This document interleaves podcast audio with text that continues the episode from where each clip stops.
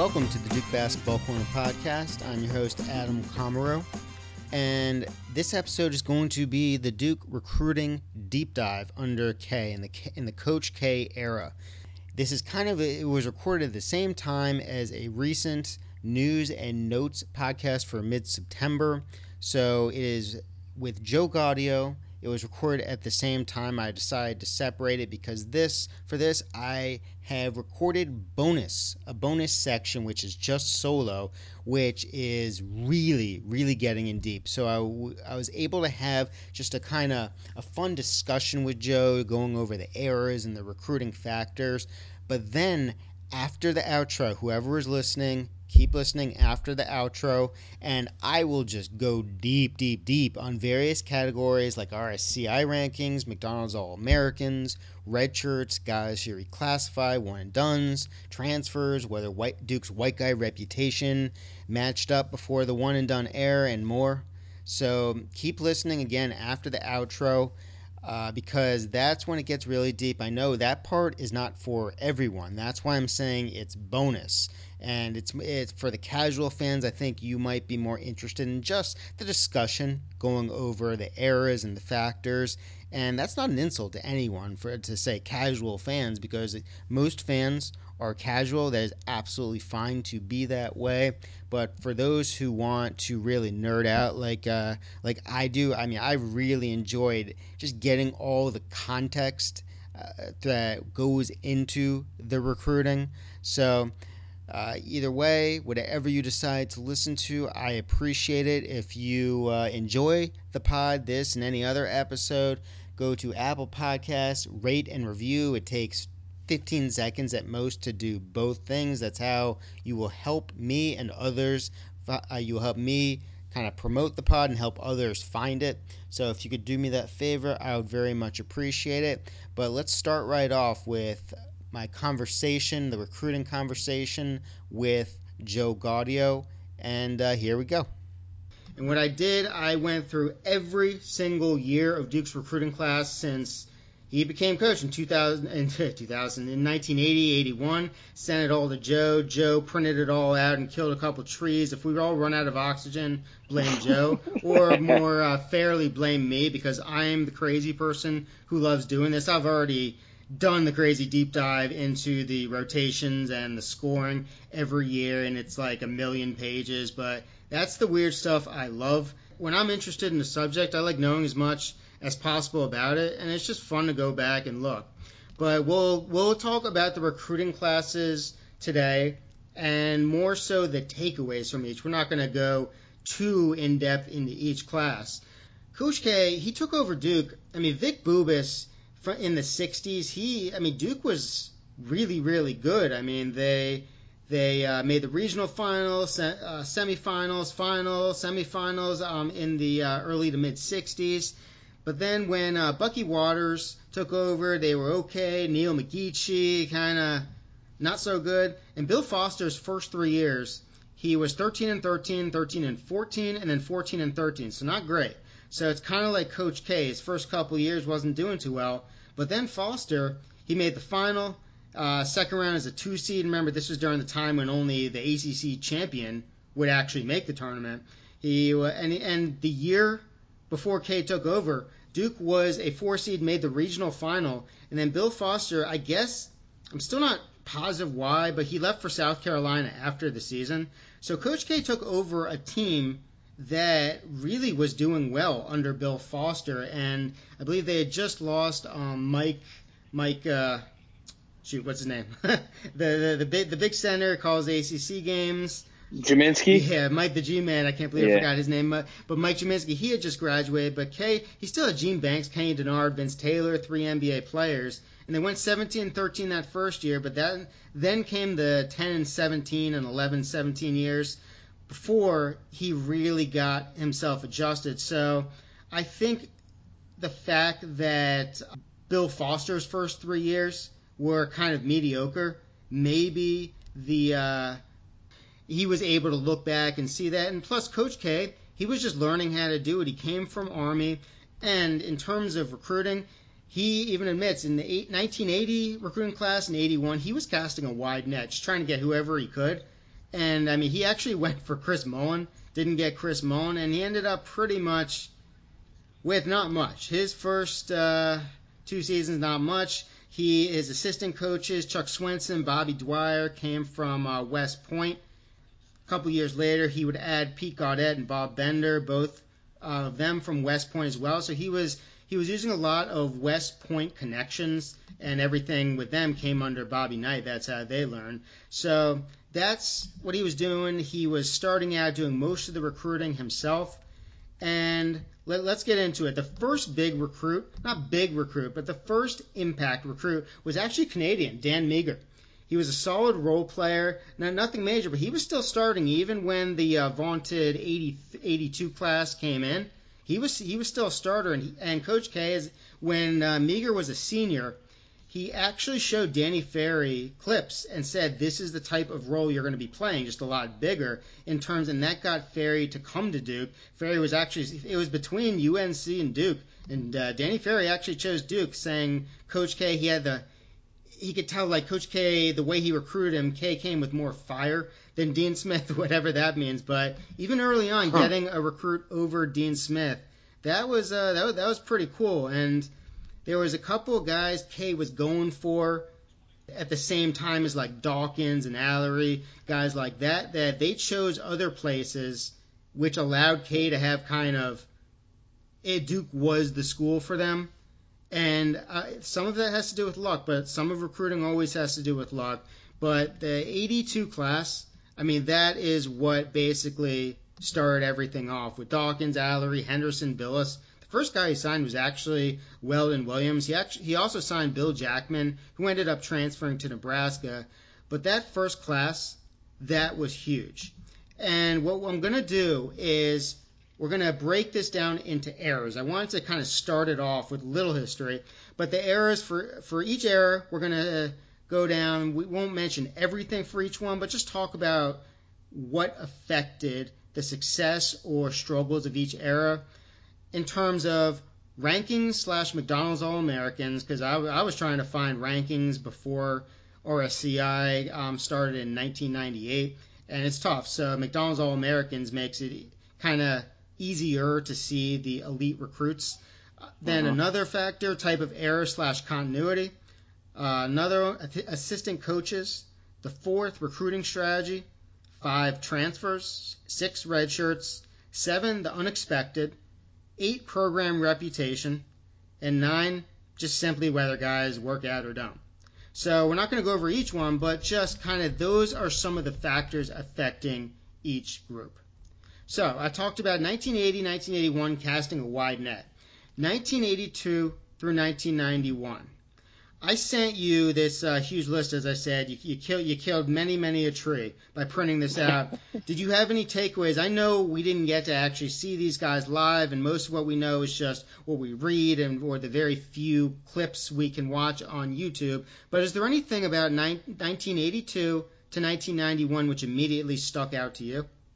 Uh, no. I mean, obviously it was a different era back in the day where these guys would come in and stay for four years. And we mentioned, I think we spoke, a lot of it had to do with they just didn't have the opportunity and the money wasn't really there for them to leave. So you're able to build a little more of a team with chemistry and build a team that, that plays better together and you're able to pick and choose the positions you want. So you don't, you, you could get a point guard and you know what positions you'll need based on who's leaving in four years. You, does that make sense? What I'm trying to say? So, so it just, it, it just made it, I feel like it made it easier to recruit, but it also made it easier to, to stick to the type of team and nucleus you wanted to build. So that first, that first, um, you know, with Dawkins and Alarie and Henderson and, and Bilas and Jackman and Williams, that really was, I think, was integral in the success for Coach K to to start off and have a great start to his career. So that kind of was a springboard into to different recruiting classes and, and, and continuous success. So Yeah, I mean, just uh, a, a stat that goes to show. I mean, freshman double-digit scores under K. Dawkins and Alarie, they did it in 1983. The next guy to do it was Grant Hill in 1991. So it just shows wow. how important they were. It wasn't just that K was getting them to build the program. It's just they were needed to contribute immediately because there was not much uh, big time ACC talent on that team already. It was basically me, uh, Dan Meagher, and then those four guys, and they were ready and they all worked out. And that's one thing where Coach K's strategy, targeting fewer players at the necessary positions compared to that wide net, it helped him convey how much he wanted each recruit. The downside of that, as we really wouldn't see it till later, is a potential of really few backup options if the recruits don't pan out. The thing during this first decade, though, from 1982 to 1991, they all panned out, or, or I would say uh, strong, a large percentage of them worked out. And in terms of the type of air continuity, you said it, in terms of there weren't options which allowed them to kind of get more money or jump to the pros. Jay Bilas has been quoted on this. It's not like these guys had some strong moral fiber, which they were so devoted to their school and hey, they agreed to stay four years. No, there was just that's where they were and those were that's the option they had. That was the best option. So there was no danger of them leaving. So Kay could just kind of recruit someone uh, who can make an impact or develop in a couple years, and by the time the uh, that 82 class graduate or even were upperclassmen, then the development would start to come from the next class, and it would keep going. I mean, Christian Laettner, he's been he's said that they would basically at a certain point coach themselves because it's just tradition and the, with the system they would they would get to know the system. But it all started out with that 1982 class.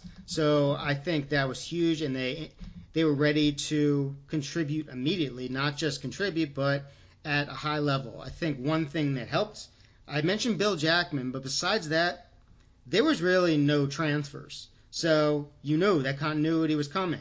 Red shirts. There's really no red shirts, medical or freshman, whatever you want to call it. There was uh, no unexpected. I mean, it's it just made things the continuity help so much, and that's it's what goes on a lot at the mid majors now, just with a bit of a lesser talent. But there's so many good basketball players all over the world in the current day that um, are all over the country now that they those mid majors can still do well if they develop players throughout four years. So at a much higher level, Coach K was almost like Duke was like a mid major program in that time period, developing guys over four years, and it worked out pretty well, I would say, because while they might not have been as good in the regular season as the current um, era teams, they were always ready for March and I mean, they had quite a run of Final Fours during that time, which goes to show. I mean, they would be at their strongest around March. Yep, that's that's the beauty, and and unfortunately, we've struggled a bit in March over the last ten years. I think in terms of just not meeting expectations as a Duke fan, but for the most part, I mean, if you have Coach K on your side and and he's the one pulling the strings in terms of putting together your your team and your roster and your play calling and your the, the style of play and you know you you're you're in pretty good hands. So. Absolutely. Okay so and obviously the, the success came with it. Um, moving on to the next era i would say uh, 1992 to 1996 and to really understand, I, I said there weren't um, there weren't transfers. There was actually one at the end of that period, which would have mattered. There's actually two in, in 1991. There was uh, Crawford Palmer and Billy McCaffrey. And Crawford Palmer, he was a McDonald's All American. Billy McCaffrey, McDonald's All American. Billy McCaffrey in that championship game against Kansas made as big an impact as anyone. He was a lethal scorer, transferred to Vanderbilt, where he averaged 21, I believe, both years. He was a stud. You, and you think how those teams developed and the continuity I was saying. When you're so dependent on that continuity and everyone has that set position, you're counting on guys to develop at certain times. I mean, Billy McCaffrey, you put him on the uh, that '93 team, which after Laettner graduated, I believe Brian Davis graduated. I mean, they they they were in need of some some guys to really take over those roles, and Billy McCaffrey could have been huge. And while the NCAA tournament, as you were kind of saying, it's a crapshoot that game against California, you just wonder how McCaffrey would have done. I mean, he was a really, really elite college player. Crawford Palmer, he he was great at Dartmouth, although the uh, the Ivy League at that point in time wasn't quite the the talent was a lot lower. But even so, that first that kind of chink in the armor, I would say, was the Billy McCaffrey transfer, which they hadn't really they hadn't really had to deal with in any way before that. It was just you knew what you were getting each year. Yep. So moving on, uh, then I mean the 1990 team, Grant Hill. Obviously, he was ready immediately, and then you knew you were going to have that's the, a great roster for the next couple years. So even though I mean Antonio Lang, he was a good role player, and that's what you're looking for. You're looking for the big time players and then role players to play alongside of them. So he worked out Marty Clark. He at times and Christian Ast. I mean he he's another transfer, and actually he was before 1991. 1990 he was the second Duke transfer after Bill Jackman and he actually averaged 20 a game in American, shot 43% from deep. So he's another one who could have made an impact, but still not not many transfers. But I think that was still a wake up call for heading into the new era. And then 1991, Cherokee Parks. He was a very good big man in a supporting role, but even so, I'm not sure he's someone you could rely on as the go-to guy. So then, when you look at some other guys around that time, when you had Erik Meek and Kenny Blakeney, as the other recruits there. They had Chris Collins and Tony Moore the next year, Jeff Capel, Greg Newton, Joey Beard, Carmen Wallace. I mean, these are guys, some of them, like Jeff Capel and Chris Collins, they can be solid uh, contributors. But I think Duke was really missing that go to guy, that elite college player. And as the, as the, and even the, uh, I'm looking at, I'm looking through here, these, role players, they didn't even work out really well. Joey Beard, he transferred. Um, he was the only McDonald's All American in 1993. So it was a rough time for getting the elite players. And Trajan Langdon was huge in 94. I mean, he came with Ricky Price and Steve Wojo, but uh, Wojo took a couple years. Ricky Price kind of fell off after a couple years. Langdon was big, but you think about the recruiting classes prior to the 94 95 season, it was kind of destined for that team to kind of fall apart because it just, they didn't have, I mean, Cherokee Parks was pretty good, but not a go to player, and the rest was Trajan Langdon and just guys who really weren't meant for those roles. So that was a rough year. And then you're thinking, oh, they can come back strong. But Trajan Langdon, he had to take a medical red shirt in uh, 1995 when Taymon Domzalski and Matt Christensen were coming in. So it's another recruiting class where you get nothing. So in terms of going over just during that time of the unexpected, you get the Trajan Langdon sophomore year redshirt. The recruiting strategy took a couple bumps with the transfers out. The assistant coaches, I think that's what I think really affected things. Although Coach K, he switched from just the Army guys to more of his ex players. Um, let, us look at who he had during that period. With the assistant coaches, started, uh, here we go. Amaker came in before the 90, 90, 87 88 season. Mike Brey the year before. So Amaker and Brey, although Brey wasn't an ex player, he still had an impact. And Jay Bilas came in 1989. So we started to get those guys, Quinn Snyder in 92, 93. But even so, I, I just think those guys weren't recruiting at the level th- that they had hoped for, and it was just such a difference. I, I, I mean, we both don't know because we weren't around during that time how much went into the recruiting, but it fell off pretty big from the decade prior. Is there anything you noticed about that decade? I mean, they had, they had Trajan Langdon. He was a big recruit, but other than that, really from like 92 to 95, it was some pretty poor recruiting classes. Yeah, it it was pretty light in terms of. I mean, Cherokee Parks was a good player, but again, not a not a cornerstone type of player for your roster. Uh, Langdon obviously became a star through you know, one of still one of my personal favorites of all time, but they um it, it, just was a lot of role players. A lot of guys they may have thought was gonna were gonna turn into different style players, but for the most part, I mean, it just seemed to be a a large bunch of good basketball players, but nothing great. Yeah, and you need that guy who's basically ready from the get go. I mean, Trajan Langdon, right. he was he from was pretty one. good in his freshman year, but just they almost needed him to dominate immediately, and that wasn't fair for his skill set.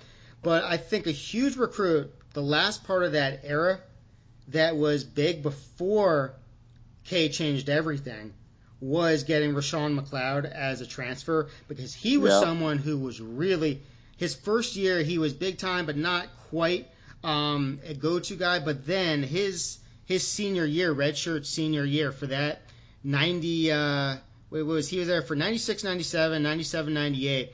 I mean, he was he was amazing. I mean, even in his first year, basically when he fouled out versus Providence, Derek Brown went off. Duke had nothing. I mean, Duke was just so limited. They were still kind of trying to build back up. I mean, it was Langdon, McLeod. I mean, Capel and Collins did what they could, but still, McLeod really did a good job carrying them, and and uh, I would say Langdon played off that. So McLeod will never get enough credit for what he did, in my opinion. But 92 96, it was rough for getting elite players besides McLeod and, uh, and Trajan Langdon. Um, the last part of that, they did get Carrawell, Chris Carrawell, and Nate James, though. Really good role players, but again, we're talking about guys who can carry a team. Then everything changed. Johnny Dawkins arrived in 1997, and all of a sudden the recruiting picked up. What also changed is that K, he had back surgery, missed obviously missed the 94-95 season. When he came back, he changed it to all of his ex players as uh, assistant coaches along with uh, Tim O'Toole. And he tried to really divvy it up because he was doing so much of the recruiting himself before. So now the assistant coaches came in big, and a guy like Dawkins was huge because he could he could speak to these kids, maybe like Kay couldn't at times, or or, or another play, another assistant coach on the team. I mean, when Dawkins joined the staff, actually, it was immediately all ex players. It was him, David Henderson, and Quinn Snyder. Then uh, Wojo joined the next year, and then from 2001 through 2008, Dawkins, Chris Collins, and Wojo. Nate James joined after that. I mean, it was just you got that continuity, and you got guys who had played under Coach K, who could talk to recruits, really let them know what's expected and everything.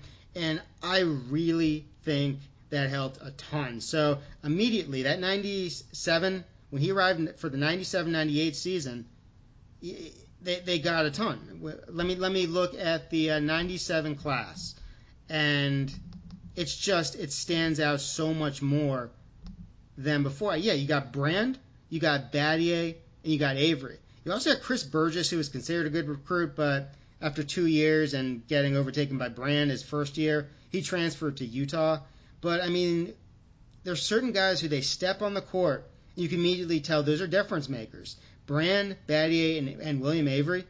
I mean, immediately you put them on the court, and these aren't guys you kind of they're feeling their way. They were ready to contribute right away. So I think that's something that Duke was missing at a time when they just didn't have really, I don't know, the, the understandably the patience to to be able to have everyone develop over four years. They needed guys who could contribute immediately. So that 97 class it was comparable in a way to the uh, to, into the two, uh, 1982 class in terms of the sheer talent coming in ready to contribute. Yeah, that that 97 recruiting class definitely made a huge difference. I mean, you're talking two of, you know, William Avery was very good as well, but we're talking Brandon Battier, who are two of the ultimate greats to ever play at Duke and play together. So when they both came to the um, the team, it just I don't know. It just it, you could just tell it was just a different. You just had different type of talent on the court. I mean, it was just very, very, very obvious. Yeah, and, ju- and just like that 1982 or uh, the 1983 squad, which came from the 1982 recruits, they I mean there was really no other guys who made up the squad. It was I mean they were so thin, and it got to the point where like I mean I still wonder what Coach K was thinking in that 99 championship game because. uh 1998, they got Maggette. He was really the only recruit, and he was the sixth man. And he only played a couple minutes. Besides that, it was just all the starters. I mean, he put so much trust into that 97 class along with uh, along with Nate James and Chris Carrawell. I mean, those guys were huge. They were absolutely huge. All right, so the next era comes 1997 no, I said 1997 to 2004. But uh, so so let's go from from uh, all right. So we next we get to the 1999 class. You could argue before the one and done era, it was Duke's second best class ever, behind the 1982 class. Jay Williams, Carlos Boozer, Mike Dunleavy, and I mean also Nick Horvath. He was uh, unranked, but also 1998. That's when you start the RSCI rankings it's easier to see where these guys were ranked in high school. So you can see how they were. And Maggette was number 16, but you got Jay Williams number three, Boozer eight, Casey Sanders was 16, didn't quite work out, but Dunleavy 26, and they just all of them almost played above their ranking. And that's really rare. And I mean, Jay Williams ranked number three, playing above the ranking. That shows how good he did. He did. And again, immediately ready to contribute. That 2000 team, no depth. So I think when K needed to load up, he did it pretty well. And then after that, you could kind of the same way the early 80s after the 1982 class, he just got Duhon in 2000, Daniel Ewing 2001, and then he was ready to re up again with with uh, Reddick, Shelden, Sean Dockery in 2002. So I think it was just that 1999 class, one of the best ever as well definitely a top 5K recruiting class. And I mean, that, that'll go down in history. I mean, Jay Williams, Boozer, and Dunleavy, those weren't just good college players. They, they were not just great college players, they were great NBA players. Yep. And here you go. Here's that's a championship recruiting class right there. That's the main thing. Those are those are champions right there. Those are players who came to Duke with huge and high expectations and delivered on those expectations. So, as good as this last Duke recruiting class was, as good as a couple of the other recru- recruiting classes were, this has to rank ahead of them, in my opinion, because they did what the others didn't do. They hung a banner in Duke.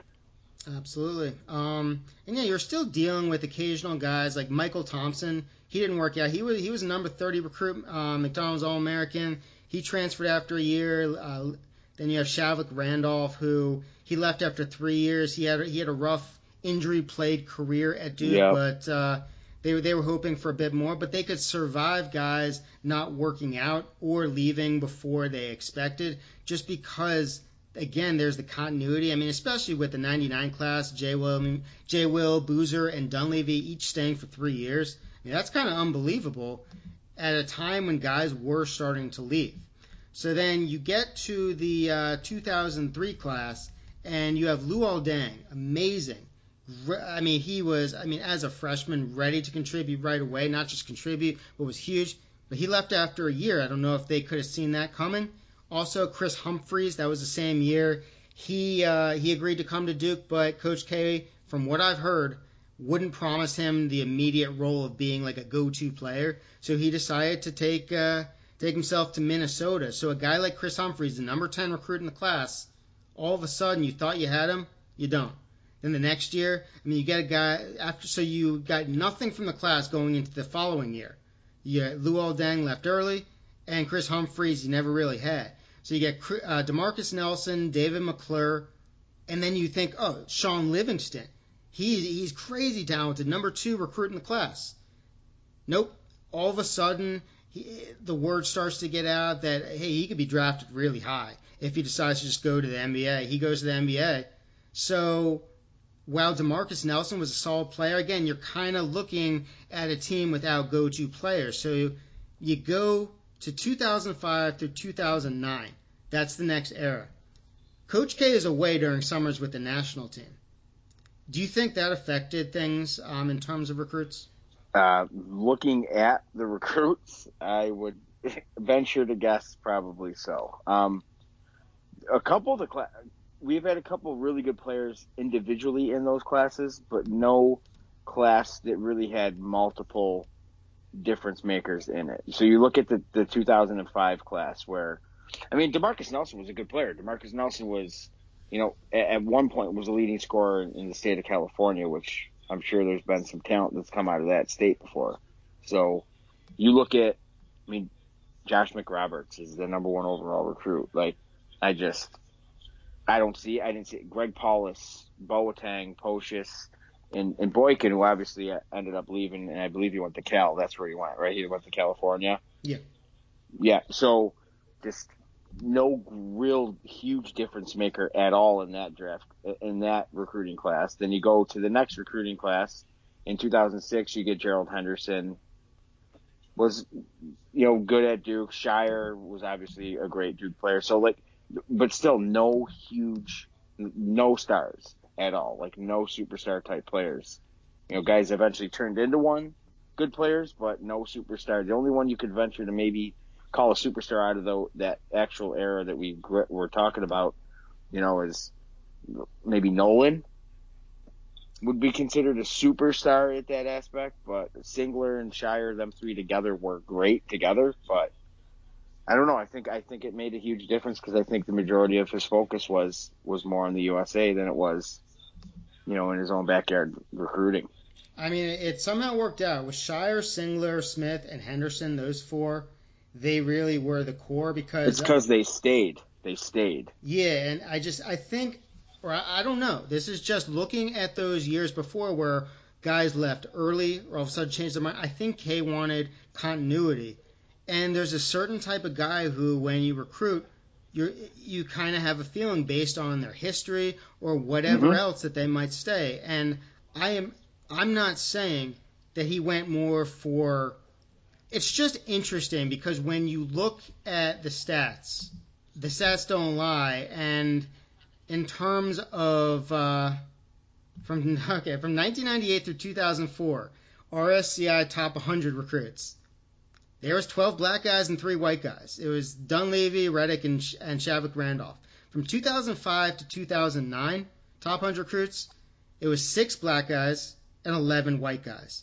And I'm not saying any there is cause to effect, but there is something to the stories of there were certain guys who turned Duke down around that time because they just they weren't comfortable with the way the team was assembled and certain guys they, they, they didn't like. And just it's unfortunate based on socioeconomic. You look, I mean, just in general, you're a white guy is more likely to stay. I'm not saying that's the case with everyone. I am not. I'm not even going into that shady area, but I am just saying there's certain guys that they got who maybe Coach K thought had a better chance of staying than other guys because of 1998. Elton Brand was great, stayed two years, and there's no way in hell he should have stayed more than that. He was number one pick, and uh, there was a we've talked ourselves about uh, there was a letter a Duke student wrote to Elton Brand that was very uncalled for. Anyone who's wondering about that, Google it. And it was just K was adjusting to kids leaving early.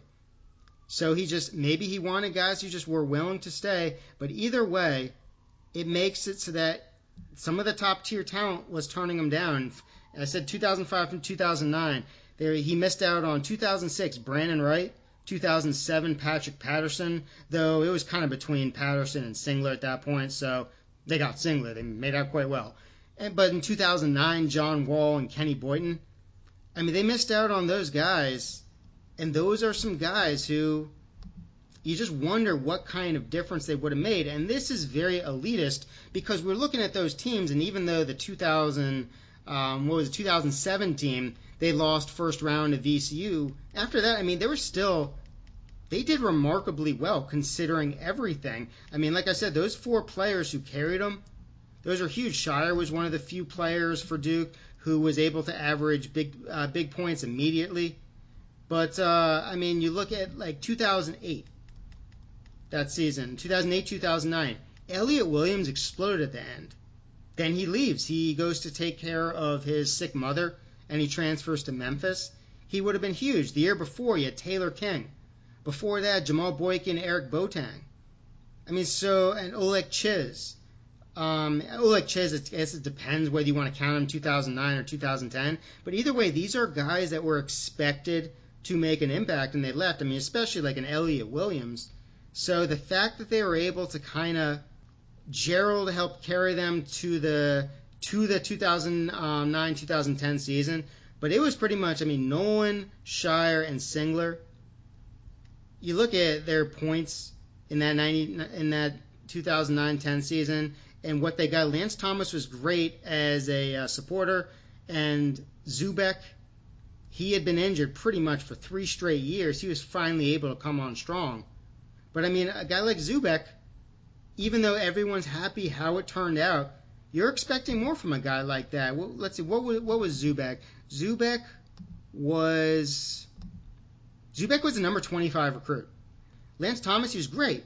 I don't think he averaged more than five points for Duke. Zoubek, yeah, he finished out great. I mean, we're really happy that everything worked out. He didn't quite live up to standards either. So I think we remember him so fondly because the team did well, and that's understandably, and they were great teammates.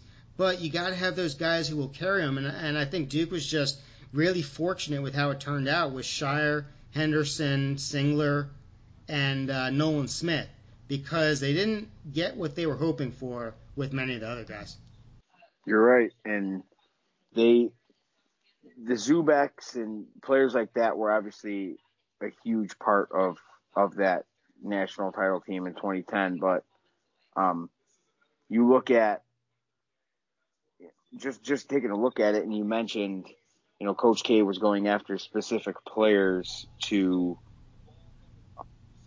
that would stay. So you look at Scheyer, you look at Singler, you look at Lance, you look at um, who am I missing there? Lance Scheyer. uh, yeah, you're missing no- and Nolan. You know, you're talking you're talking guys that are good basketball players, but none of them are elite athletic talents. Like you can just tell that the majority of the prospects you see go really high in these NBA drafts. The the you know, the Zhaire Smiths and stuff, players that went last year that have a lot of work to do in terms of basketball talent, but they're off the charts athletically. And those guys weren't that type of player. They just consistently, they were just good basketball players with good basketball minds. And the NBA is, is more of a flashy type of league, and those guys weren't those types. So we got lucky to have all three of those guys stick around for four years because they, you could tell that with just their just their you know their continuity together and the way they played together and the way they you know loved each other and played together as as a unit them staying 4 years is is a huge reason why our program was so successful during that period so yeah one of the best uh, recruiting efforts probably ever was Johnny Dawkins actually convincing uh, Nolan Smith to stay at Duke after mm-hmm. his sophomore year because Dawkins left for Stanford and Nolan Smith wanted to come with him. And Dawkins said, "No, you made a commitment to Duke. Stay at Duke." And it really worked out. And uh, thank you, Dawkins. Yeah, I appreciate I mean, that. Another guy who had a rough personal time um, during his Duke career, but I mean, always credit to him. Andre Dawkins, he reclassified to come for the 1990 nine, I mean, 2009-2010 season I mean, those two shots, two threes he hit against, I believe it was Baylor in the Elite Eight. No yeah. two shots bigger. So, I mean, there's there's guys who just they understand their role and they play it to the best of their abilities. But the main guys, they were huge. But uh, in terms of who they lost out on, that goes back to one of the factors I was talking about in terms of reputation. At that point in time, Duke, I think well, they did have. I mean, Jay Will. I mean, those class, those classes where everyone was there, kind of in a chunk, with like uh, Brand, Maggette, and uh, then um, Jay Will, Dunleavy, and Boozer. I mean, they worked out really well in the NBA, but in other classes, it was still Coach K would get guys for his system, and they developed a reputation as Duke didn't have good NBA players, which had been going on for a while. Dawkins was okay, but besides, and Grant Hill, even despite his injury history, could have been a legend, was still very good. But besides sure. that, a lot of players who were great college players didn't work out. Even a guy like uh, Danny Ferry, who was huge in college, didn't quite work out the way some might have thought. So you get these guys like a John Wall, who knows he's an NBA player right away, turning down Duke for Kentucky with Calipari, who embraced the one and the one and done right away. Whereas Coach K, even when he was coaching the Olympics, he kind of he didn't do that. I think what was the one and done they said that but before about the 96 97 season or, or 97 98 or I'm sorry 2006 2007 or 2007 2008 and coach K I mean he made an, he made efforts but he he lost out on those guys who had that one and done potential even like a I think he went for Greg Monroe in 2008 as well. One thing I think it was great is for them to uh, get uh, Seth Curry because they got him to transfer and he was ready for the he was on the uh, championship team ready for the 2011 season. But that's when we start the tiny era of 2010 through 2012 because that's when Jeff Capel came. Jeff Capel he he was big time recruiting at Oklahoma. There were some uh, issues there. But uh, I mean he, he got a guy like Blake Griffin and that's when they got uh, Kyrie and Kyrie Irving and Austin Rivers so there was a, a willingness, an ability to get a one and done. Plus, basically, Rodney Hood, he was considered a, a transfer one and done, if you want to call that. So Jeff Capel, he he did a better job. I don't know if it was him or just Duke in general, but either way, they were able to show they could lock down a one and done type. And and boy, has it changed completely to where they've surely show the ability to lock down the one and duns now because the majority of the classes we're getting are you know, so you see how it, it progressed through the years. You know, he had a specific type of player he liked from in, in a certain era. Didn't go well, so he changed to another type of era, and saw with like Singler and those guys that went well. But then you just saw the game changing. The game just completely was shifting to a faster paced game and a positionless basketball game and stuff like that to where these elite prospects were dominating at the college level, like dominating. Kentucky had when they had Wall and they had Rose and they had all these, they were flat out dominating. So they had no choice. I mean, Duke had no choice. Instead of as much as I love the the Matt Joneses of the world and the you know the the Rasheed Sulaimons and you know you have to if you're playing a team that has four top 15 recruits that are guaranteed stars in the NBA, you have to be willing to make a change and and not let the game pass you by. And I think Coach K may have took a little longer than I wanted him to take to make that move, but unfortunately, I don't know. I, I'm starting to wonder if if it should go the other way. Yeah, I mean, with Kyrie and Austin Rivers, I mean, it was great that they got him, but still, those two those two kids, even I don't know if it really changed anyone's mind in terms of certain recruits choosing Duke.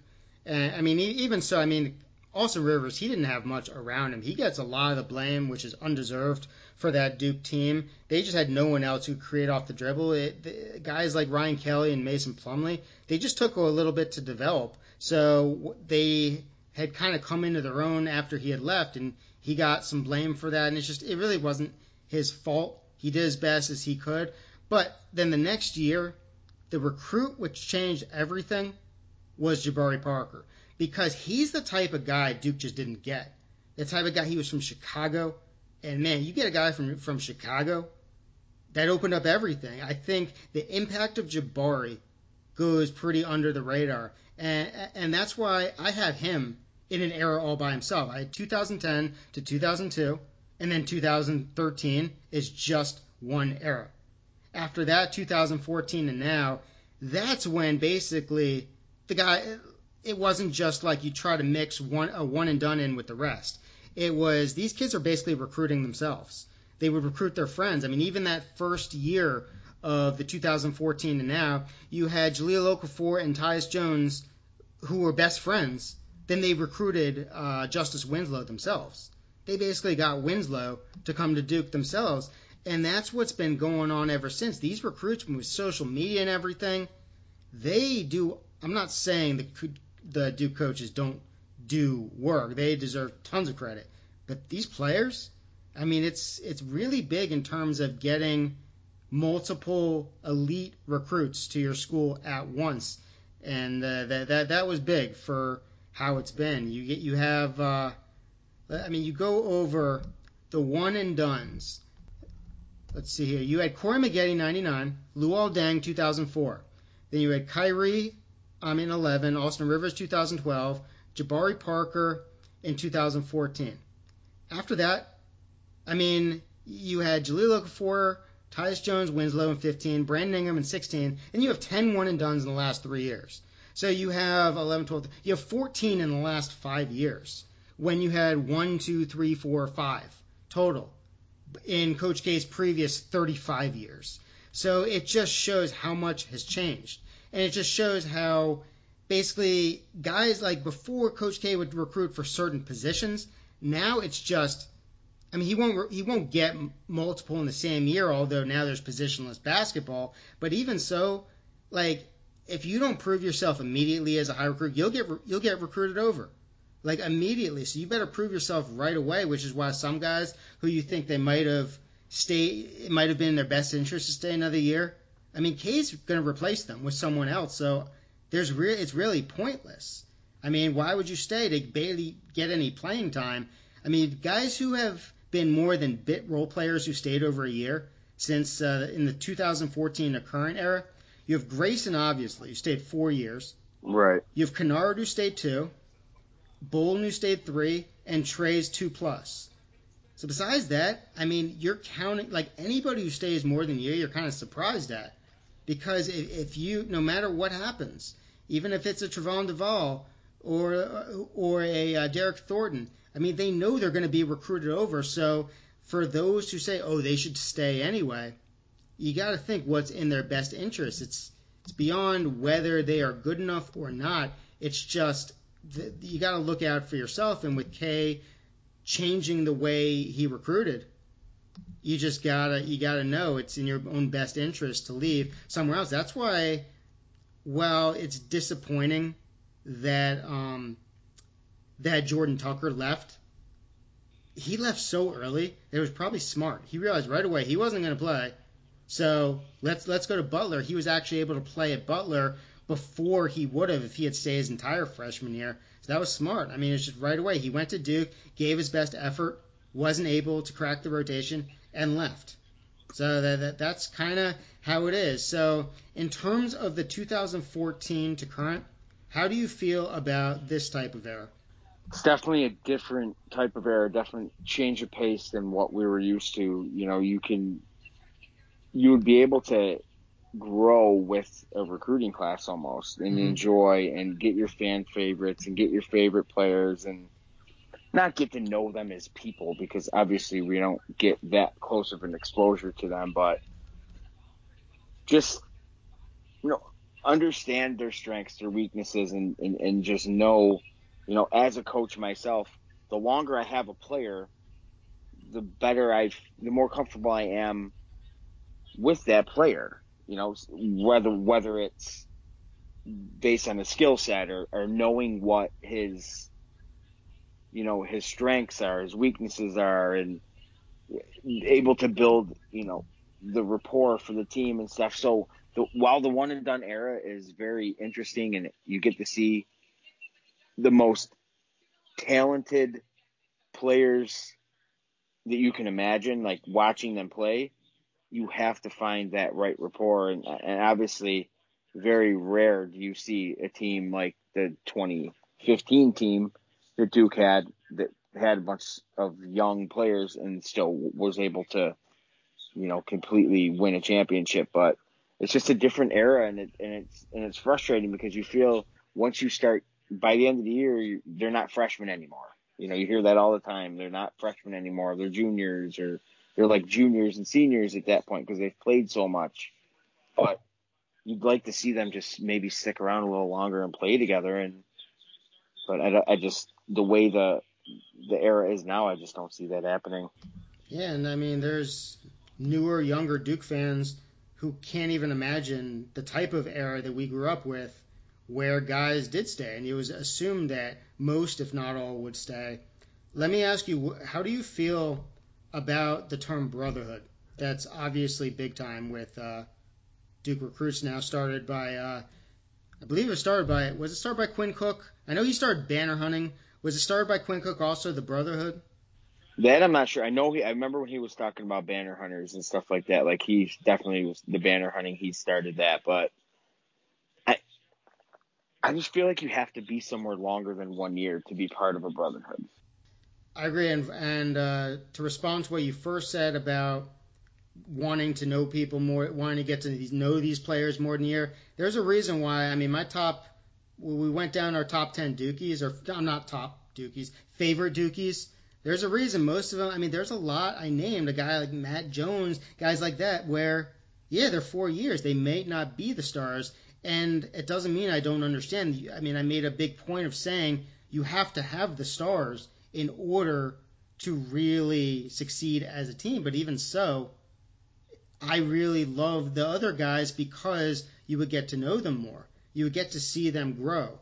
And in terms of the brotherhood, I think it's very interesting how that came about because I really do feel that came when when Coach K was coaching the national team, and he really emphasized to LeBron and everyone the the way things can be branded, the way individuals can be branded, and that's huge now with athletes. Their branding and how they and, and how they kind of go about money making and just how people see them, all that type of stuff I think the brotherhood refers almost more to the fact of that type of branding more than actually on the court. Although I'm not trying to take away from chemistry that they develop on the court, but at the same time, I mean, you got these guys who are in and out. So it's really tough to call it a brotherhood when it's more about what I feel Duke can do for them. The exposure, as you were saying before, there's so much national attention on them all their games are going to be on national TV. You you are you're surrounded by the most expensive equipment. You're you're getting you're basically being trained in, MB, in NBA facilities. Coach K has NBA connections everywhere. A lot of guys who played under him are in the, are in the NBA or have NBA positions. So I think the brotherhood has a lot to do with that stuff as much as actually it does basketball. The thing that I find interesting now is how recruiting is followed and how like kind of the drama of like, oh, this guy said he's narrowed his list down to this. Uh, this guy's sisters, dogs, friends, housekeepers, um, pet pet uh, salamander said that he he's into Duke. Like it's very interesting. It's like it's almost like a rumor mill and I'm not into that. So I know in the past in the past years I've mentioned plenty that I don't care about recruiting. But when a guy declares for Duke, yeah, I'm absolutely all into it.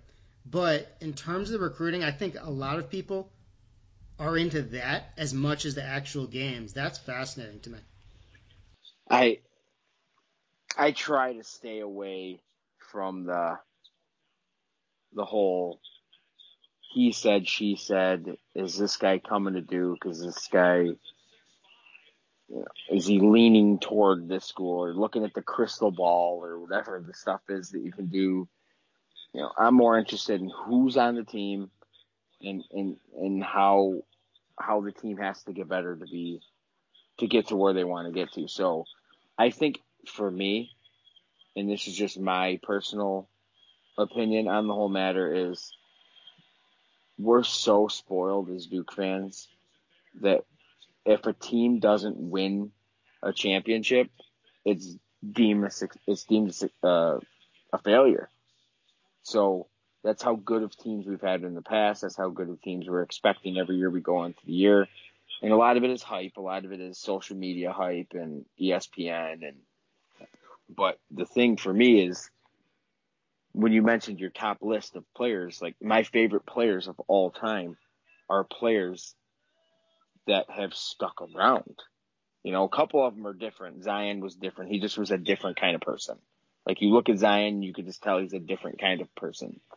But for the most part, my favorite players are the JJs, the the I was a huge Singler fan, loved Singler. Guys like Nolan and Scheyer, those guys are the guys who stuck around and truly seem to play for that name on the front of their jersey a little more than others, maybe. Last two points I want to make, um, or not points, but there is an interesting factor of regional because uh, I know Bilas was from the West Coast. Um, and, uh, and I mentioned Bill Jackman. He transferred. He was from Nebraska. I think he transferred back to Nebraska after a season. I don't quite know who was from the West Coast from that point on until Demarcus Nelson. Demarcus Nelson obviously worked out. After that, though, it's interesting. There was actually five of the next six guys they got from the West Coast ended up transferring. That was uh, let me let, let, me find the list here. It was um, I know it was Jamal Boykin. It was Taylor King. Yeah, Jamal Boykin, Taylor King, um, Derryck Thornton, Chase Jeter, and Czyz, Olek Czyz, and Olek Czyz, and the one the one who did stay was great, Kyle Singler. But it's just really interesting. I mean, then the, the next one after that, I believe, was Bagley, and I mean, there's no chance he was transferring, but I mean, it just goes to like one of the factors I was talking about, the unexpected. I mean, these are still human beings. They're still kids. I mean, there's plenty of uh, I shouldn't call them kids, young adults who go to college far away. They don't like it, and so they they come closer to home. They transfer to college closer to home. Basketball players no different, especially when they're when they've been kind of top dogs in high school. Then they go far away from where they grew up and they're not succeeding like they're used to, they might yep. want to come home sooner than others. So it's just things that you can't predict as easily. They've always gotten some of the best players. Now it's just in a different way. The development process in a different way. And I think Jeff Capel, Johnny Dawkins in 1998, and, and Jeff Capel coming in, I believe, 2010 or 2011. Those two assistants helped change recruiting more than anything. So it's a it's a process that involves everyone adapting to different times. The you could say Coach K's USA experience helped a couple years after you might have thought, but still helped nonetheless in terms of the way guys are able to be branded now, the one and duns. But even so, we miss the guys who stayed longer, but appreciate those who come who are just crazy talented, who we're lucky to watch anyway. So, do you have any uh, last comments about uh, the recruiting? Is there anything, any factor you think deserves to be mentioned more, or anything you deserve you think deserves to be brought up, a recruit that deserves to be brought up, something that didn't work out, anything you got on your mind? You know, there, there's obviously some stuff that sticks out over, you know, the course of of the whole shift in paradigm and all that of the whole recruiting. So in the era, I, I remember watching Duke basketball and and feeling more like in intertwined with the team during the eras where we had guys that were there for multiple years. Now it's just a matter of it's game. It feels like it's game to game. It's not. I, I feel like they're not building anything for the future because everything is in the current. So it's like, okay, you know, we, we struggled a little this year. Maybe we got bounced a little early in the tournament, but next year we should come back stronger. We have a good nucleus coming in. Unfortunately, it's just constant turnover. So, you know, we've had, we've had some classes where, and I know you mentioned that he took a lot of the blame and, and, and that he rightfully, he, he shouldn't take the blame. But I personally think with those teams that we had that year, I think I think Rivers was a huge reason why we weren't good. I just I I just I struggled with a couple of the guys we brought in. The Kyrie unfortunately didn't work because of injury, but there was a couple guys that came. We brought in we brought in um, the year we had Parker, the year we brought in Rodney Hood like those guys just they just seem to wilt in the big moment, and I just those guys were great talents, but unfortunately, those were a couple of the ones that didn't work out for, in, in my opinion. So, you know, I, I think it's a we find we have to begin to find a more a better balance of who's going to stay for a little bit and mix them in with some of these top tier talents and hope hope that it aligns up better because it's grabbing five young kids, shuffling in five new young kids is just not it's not working right now. So yeah, I actually wrote a big feature breaking down the one and done era and how to succeed during it. That was written um, in the preseason before the uh, 2014-15 season, and a lot's changed since then. But most of it still applies. If anyone wants uh, me to send that to them, just email Duke Basketball Corner at Gmail. I will uh, send that to you. But yeah, I mean, you need that that good blend, that good mix. So I guess one thing, um, it was it 2022 where it's supposed to go back to uh, guys can go straight from uh, right. high school to uh, pro. So I mean, that might change a bunch in terms of how they recruit. I wouldn't mind it. It's great to see all these fantastic players, but I wouldn't mind seeing more of a uh, more continuity involved there. I agree. I agree. I mean, it, you look at the teams. You look at the last couple teams that have won championships. Just look at a couple of them. So you have Villanova, who had upperclassmen. You had Virginia last year, who had upperclassmen with Kyle Guy and players like you know obviously you had your DeAndre Hunter in there who was just a stud, but just I just you you have to have a team that is able to play together. You have to have great guard play, but you have to have a team that plays well together because in the tournament it's just a different animal. You know, you're not playing opponents that you're you have all the analytics and all the the tape on that you know like you're playing a bunch of teams it's literally who plays the better game and who is able to adapt and better guard play. And you know, when you have senior leadership it's you know it, it's almost priceless. Would you be able to guess there has been one ACC player of the year under K who is not a McDonald's All-American. Do you know who that is? One player say that again one player under K who is ACC Player of the Year, and he was not a McDonald's All American. Can you give me a, a? He won it in 2000. 2000. Coming up empty. I can't. My guy, yeah. Chris Carrawell. Was it? Yep.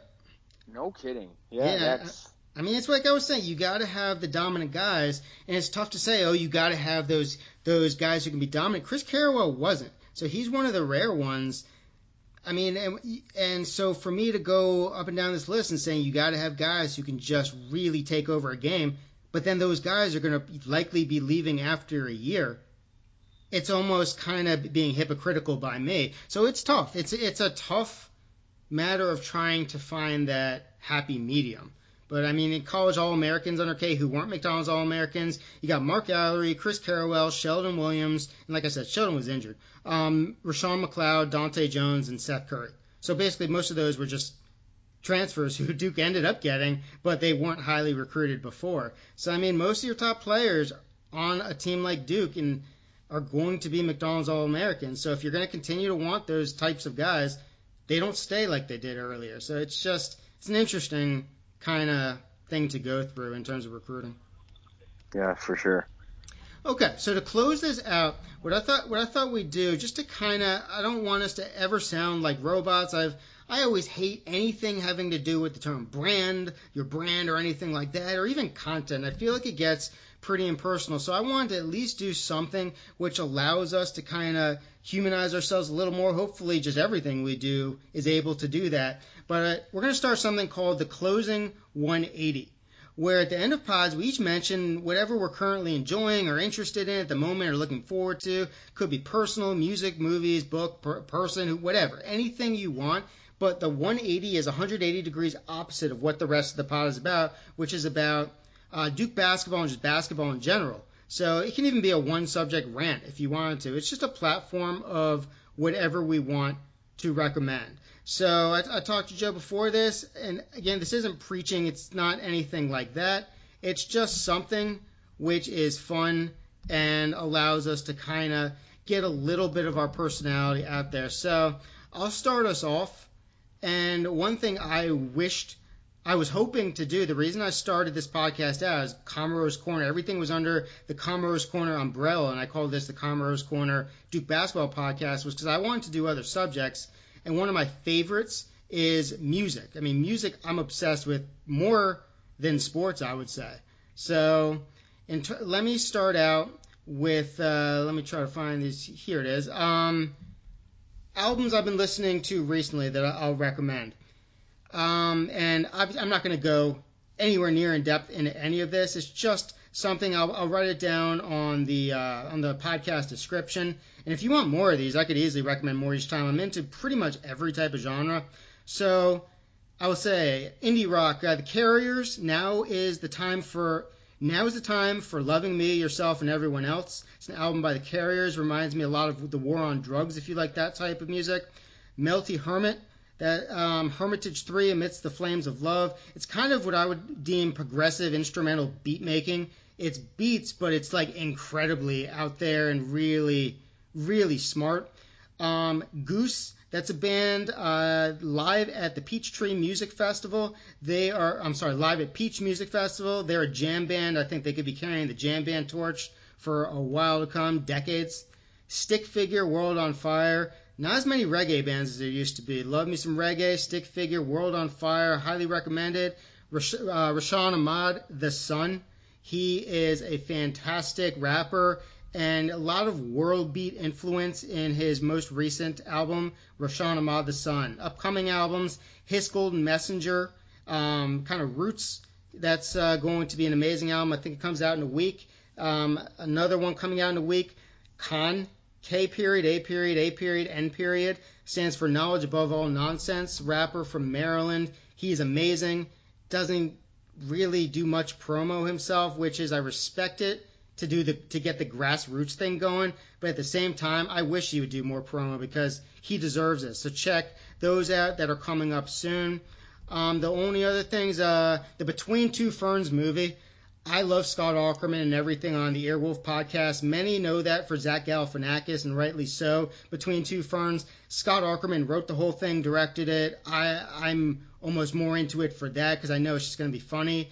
And another thing on Earwolf, the Womp It Up podcast, it's two crazy women. They say it's, um, and it's just, I can't even explain it unless you listen to it. They say it's going to be back for the fall with a new season. Womp It Up. I will write all these down. Those are both ridiculous comedies. The Between Two Ferns movie and Womp It Up podcast. So those are my recommendations. That's my 180, which probably went a little bit above 180, but go for it, Joe. Okay, so yeah, I'm a to, to piggyback off that. I'm a big music fan and everything as well, but um, you know, I'm always interested in trying to find some new type of music that um, something different than than I'm than I'm used to hearing. So, but mine's going to be a little different. I'm going to do something a little more personal. My my whole thing is I just the last couple weeks have been very very different for me in terms of um, in parent life. So uh, I have a child now who is going to school. So my my thing now is just just to everybody out there just to enjoy you know although it, we're able to do stuff we enjoy and things we love and you know make sure to to take a step back and realize you know the great things that are going on around us and just be thankful for for all that stuff going on and and know that you know there's more to there's a lot to life. You know, there's a lot more to life. I'm not trying to sound phil- philosophical or anything like that, but just just understanding that you know we we're we're lucky to be able to do what we do on a daily basis and and to have the people in our families and in our lives that we have and I'm just blessed and, and, and very thankful to you know be a part of you know what we're able to do together but also just you know, ha- have things in my life to keep me motivated and keep me keep me grounded as a person and always trying to be better as a person. So you know, I try to I try to be the best, you know, father teacher. I'm a, you know, I've mentioned that in the past, husband, you know, that I can be, and it's just great to have, you know, things going around us to that we can look forward to, but also, you know, where we can make a mark in our life, and it's just great to have, you know, family and and and, and to see my daughter evolve and, and, and see stuff like that is is one of the true the main thing in this world that I'm grateful for. So I just, you know, I'm a, I'm a emotional guy. I'm a, you know, I get fired up in the moment. I'm a competitive guy, but at the end of the day, I have my daughter putting my hair in pigtails yesterday. So, you know, you just, just take a step back, realize, you know, what, what's important and, and just be thankful for what you got.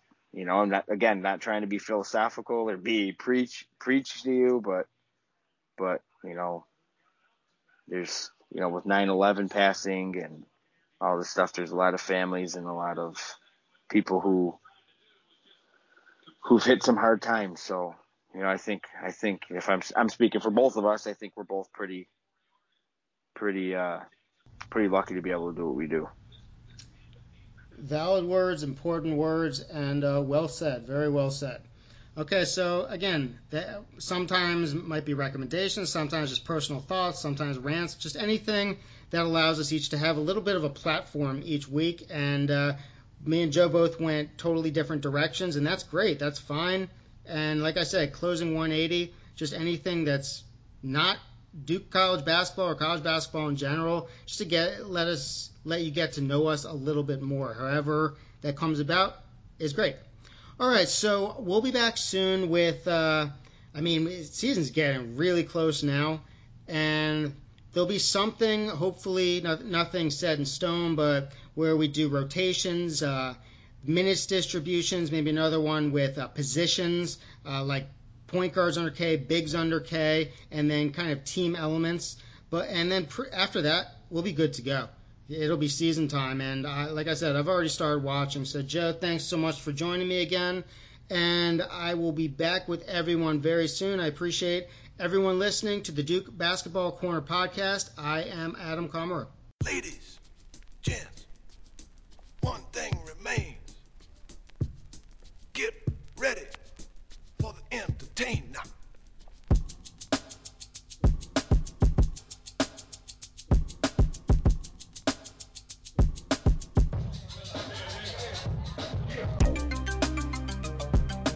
What's going on, guys? Adam Comer here with some bonus material for the Duke Basketball Corner podcast. And if you stuck with me, it means you listened to the conversation I had with Joe Gaudio just about uh, recruiting in general and the different eras and periods and factors that go into recruiting. Now, I th- what I want to do is add some context because I want this to stand alone. I want there to be tons of uh, information that you can go come back to and and see because there's really not much out there in terms of just facts about recruiting overall and uh, and it just in terms of the specifics. So what I want to do is I want to go into now just a lot of uh, rankings and just different uh, categories of like walk ons, interesting walk ons, I feel like at McDonald's All Americans, red shirts, guys who reclassify, one and duns, transfers, whether Duke's white guy reputation matched up before the one and duns, and, and just a, a ton of stuff like that.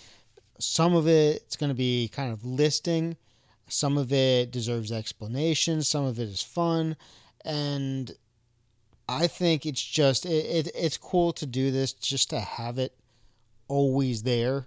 So, hey, let's let's just get it on right now. I'm not going to spend too much time on each category because I don't want this to be a complete marathon. So let's just let, let's just get right down to it. All right, uh, one thing I did want to clarify first. I mentioned how uh, K's goal in recruiting fewer guys was and is to convey to the recruits how much she wants them. And I said it works as long as the recruits panned out.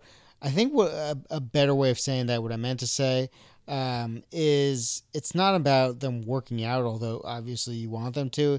It's that if you don't target many guys, then if your target picks a different school, what then what? What's the backup plan? So I, I think that was more of what I was trying to say right there. All right, so the reason I like RSCI is the same reason I like Bracket Matrix. Um, they're just aggregates that collect and show data from a bunch of different sources and then come up with the average. Bracket Matrix, that's when uh, the NCAA tournament selection is coming up and they just collect the predictions from everyone who does it and they just come up with the average. Like aggregates, I feel like those are bad things in uh, many aspects of life, like news and all that stuff. But for this, for NCAA tournament selection and for recruiting, yeah, I, I have no devotion. so I, I just want to know the average in general. So that's why I like those. I mean, when I look at the McDonald's All American list, and I don't see guys like Mark Alarie, Kevin Strickland, Antonio Lang, Jeff Capel, Erik Meek, and those guys are on the Parade All American team, I don't know, it brings up questions. So, I, I mean, I searched for Antonio Lang and I see he's a top 25 recruit. So I don't I don't know. I mean just like everything else with recruiting rankings and awards and kind of those all-star games, just take it with a grain of salt because uh, I mean RSCI begins in 1998, so before that it's kind of a crapshoot. So it was kind of the wild, wild west out there. And there was no AAU during the 80s as well, so that had a big effect on everything. I'm not sure exactly when AAU started, or at least became uh, more widespread, but it's obviously harder to rank and choose when you just don't get to see the prospects as much, the recruits as much. So the McDonald's All Americans, um, by decade, the 1980s, Duke had 12, 1990s, Duke had 17, 2000s, 20, 2010s, 28. Obviously, more McDonald's All Americans because they you got to reload now. You can't. Eh, there's not as much growth and development. It's just kind of the turnover is much greater. I mean, there's even some guys who reclassify at the last minute who they weren't McDonald's All Americans, although you know they would have been. I mean, like uh, Marvin Bagley Derryck Thornton, Andre Dawkins, even possibly Alex Murphy. They all reclassified. And uh, guys who are injured, uh, Harry Giles, Chris Carrawell, and uh, Shelden Williams. I mean, those, those guys definitely would have been uh, named McDonald's All Americans, but uh, they were injured, so no go. Um, there was uh, four different seasons when Duke had four McDonald's All Americans 1999, 2002, 2014, and 2018. In 1999, um, let's see who they that was the Jay Will, Carlos Boozer, Mike Dunleavy, and uh, Casey Sanders. So three huge recruits. Casey Sanders was also a very high recruit. I, uh, Casey Sanders, I got to give him credit. I mean, when Carlos Boozer when he hurt his foot. Casey Sanders, he, he put in minutes. He was never the most talented guy, but a big body, and uh, he he gave him some solid minutes in 2001 and helped him to uh, that championship. Um, let's see here, and then there was uh, nine times they had three McDonald's All Americans in nine different seasons. It's crazy, and uh, a lot of them are recent. A lot of them are recent. So um, let's see. They've had 19 All Americans the last six years, 2014 through 2019. And keep in mind, again, that's with no Bagley, Thornton, Giles. That's crazy. I think I mentioned this on the discussion. The only ACC player of the year under K who was not an All American was Chris Carrawell. But again, he was injured when uh, they did the All American, the McDonald's All American team. So I would think he likely would have made it, but still interesting just that fact. Uh, college All Americans who weren't McDonald's All Americans. You got Mark Alarie, another one who he made parade, but not McDonald's. Chris Carrawell, Shelden Williams, again injured. Um, and then Roshown McLeod, Dahntay Jones, and Seth Curry, who uh, were all transfers, who you could possibly argue, or it's not possibly, it's easy to argue, they were overlooked. And uh, yeah, simple as that. Uh, McDonald's All Americans who didn't work out as hoped for. And it's interesting because uh, if, eh, possibly the next pod or some sometime near, I mean, going over certain types of positions and roles on the court, it, it sticks out. I, I won't, uh, I'll, I'll just start reading some names. It'll stick out in terms of what type of player has a greater chance of not working out under uh, Coach K, or at least under the Duke program. Um, so we got Martin Nessley, Greg Koubek, Crawford Palmer, Joey Beard, Ricky Price, Taymon Domzalski, Casey Sanders, Shavlik Randolph, Michael Thompson, Eric Boateng, and Chase Jeter. I would think that stands out. Uh, I mean, yeah, it's obviously the front court guys, so I'm gonna go into that more in a in a uh, future pod, hopefully before the season, um, and uh, try to kind of figure out what's what the deal is with that. I mean, even good, not great. uh, McDonald's All Americans. I mean, Alaa Abdelnaby. He ended up uh, having a really productive senior season. Before that, though, it was uh, kind of up and down, mostly not great, but he even made the NBA, and uh, he's he's had a, a uh, successful uh, run as a I believe he calls games, or at least is in the media in in some way. Um, Chris Collins, Nate James, Marshall Plumlee. Marshall Plumlee's career Duke, he I would almost say he is somewhat comparable to Alaa Abdelnaby in terms of showed flashes at times, and then the senior season kind of put it all together as much as their skill set will allow. And then Marques Bolden. So a, a lot of front court players there, there, right there too. Um, let's see. I mean, McDonald's All Americans. I keep saying take with a grain of salt, but in the same way, you look at the national championship teams, and there's going to be the majority of guys who were named McDonald's All Americans because those are going to be the most talented ones. And it becomes more blatant as it gets more recent because, like I said, when it first started, when they first started choosing, it was just harder. You don't get to see guys as much. So in 1991, it was uh, pretty much a seven man rotation in close games. So, I mean, the only two that uh, weren't McDonald's All Americans were Brian Davis and Thomas Hill two two super talented guys. So I don't know. You could even argue. I mean, I don't know how they did in high school, but seemed really talented right right away. Brian Davis, he did take a couple years to develop. Thomas Hill, by his sophomore season, he was uh, he was born he was a born scorer. Um, 1992, they only had a six man rotation and close games, but the breakdown was three and three. So you got uh, Brian Davis, Thomas Hill, and Antonio Lang.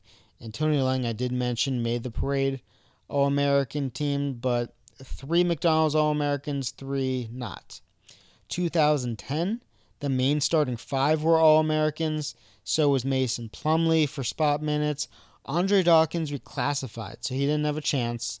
And uh, Miles Plumlee, he was a no go.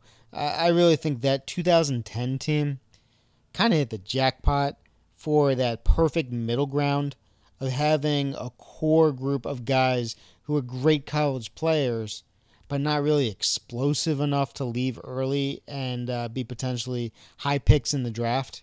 So that worked out. And then 2015, um, uh, Semi Ojeleye, he announced he was transferring early on. So all nine rotation players were McDonald's All Americans and then all eight of them once Rasheed Sulaimon was dismissed. So yeah, I mean that was all of them. All right, so going to the RSCI now, the rankings. I mean, again, I don't mean to kind of beat a dead horse here, but when you hype up rankings so much for, I mean, in high school, there's so much talent di- difference in terms of who they're playing against. So, I mean, even if you look up the 2012 RSCI rankings, I mean, not only is it a pretty awful group of, uh, an awful class. I mean, no disrespect to the guys, but didn't really work out great. Um, at least at the top of the list.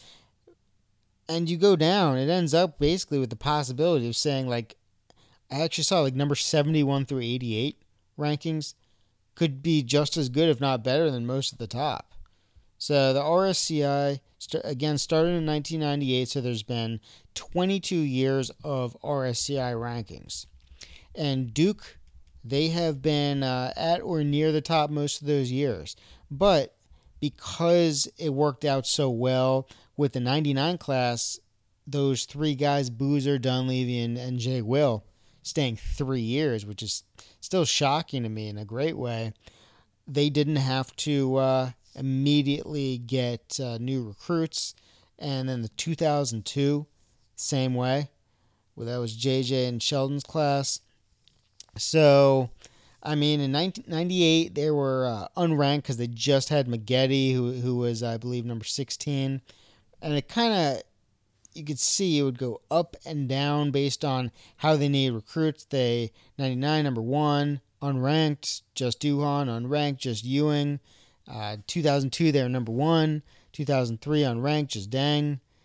And uh, the, then uh, they did pretty well. 17 2, number two, number three, number three.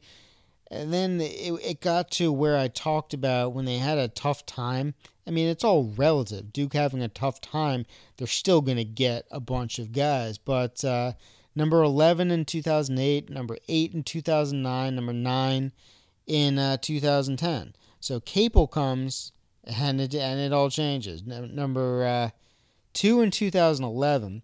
Then two, for 2012, you got to remember they had that two, they had the 2012-2013 team, which was uh, very upperclassmen oriented. I think Seth Curry, Mason Plumlee, Ryan Kelly, they were all seniors. So they didn't need a, cl- a big class there. Um, so that went down to number 10. And since then, it's on. I mean, number four, number one, number one, number two, number two, number one, and number three. So they are just loading up every year. So they have had 72 top 100 RSCI recruits. Um, that would be thir- 34 and 13 years from two, from 1998 through 2010, and 38 in nine years from 2011 through 2019. So in a shorter period of time, they need more because again, you got you got to keep reloading. Uh, let's see, top five recruits, 16 total. Of those 16, 1998 through 2009, they had three: Jay Will, Luol Deng, and Josh McRoberts and then 2010 through 2019. In those 10 years, 13. Uh, overall, top 10 recruits, uh, 23. They had 8 from 98 th- uh, through uh, 2009, 15 from 2010 to 2019. Overall, t- uh, top 20 recruits out of the 72, 43. And uh, number 35, one, number 1 to 35, that would be 62. So of their 72 top 100 RSCI recruits, 62 of them were ranked number 1 through 35. Uh, the number 36 through 100, the 11 recruits, that would be uh, Joey Baker, number 37, Eric Boateng, 39, Alex Murphy, 49, Marty Pocius, number 43, number 53, I'm sorry, uh, Jordan Tucker, 59. Jamal Boykin, number 60. Uh, Marshall Plumlee, 61. Olek Czyz, 66. Uh, Alex O'Connell, 69. David McClure, 71. And number 81, Miles Plumlee. So of those 11, five transferred Boateng, Murphy, Boykin, Tucker, and Chiz. Five stayed. Miles Plumlee, Mason Plumlee, Pocius, O'Connell, and McClure and obviously one is to be determined with Joey Baker. So they haven't been concentrating too much on anything below 35, and uh, there hasn't been too much production. I mean, they got uh, they got they got some good stuff from uh, the two Plumlees right there, and David McClure. He I, I always uh, he's one of my favorites, but yeah, I mean they they're they are really have, they've been concentrating on the upper tier, as as come to expect. So some unranked non-transfer recruits have made an impact that have made an impact. Lee Melchionni, Tyler Thornton, Andre Dawkins, Jack White, possibly Jordan Goldwire, uh, Nick Horvath, who hit a game-winning uh, banker in '99 against DePaul as a freshman. Hashtag never forget. And then uh, Reggie Love and Stan Brunson, both of whom I'll discuss among the Impact walk-ons. And I, I know there was uh, plenty in the 80s, but like I said, it's just tough because I feel like the rankings kind of it's tougher to find the rankings and whoever made McDonald's. I think some of the guys that were left off just doesn't even make any sense. So I named some more of the recent ones. Uh, in terms of the RSCI, I I have said that one of the most impressive things of Coach K's entire tenure probably the most impressive, or at least the craziest, that uh, in um, 35 seasons, 34 tournaments, because obviously he didn't make it in in the uh, 95 tournament, but when he has made the tournament, he's never been below a two seed twice in a row.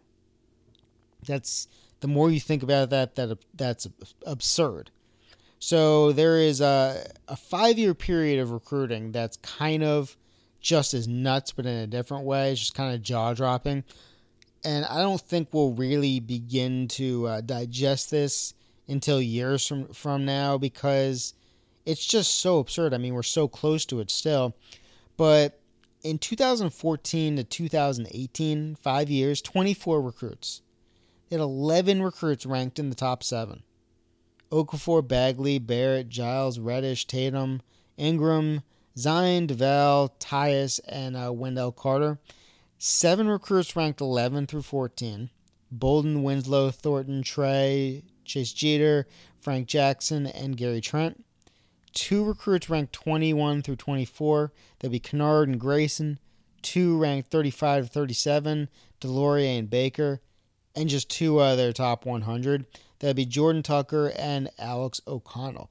So that's absurd. I mean, 11 recruits ranked in the top seven just in the in that five year period of time. That's insane. And uh, yeah, I mean that's all there is to say about that.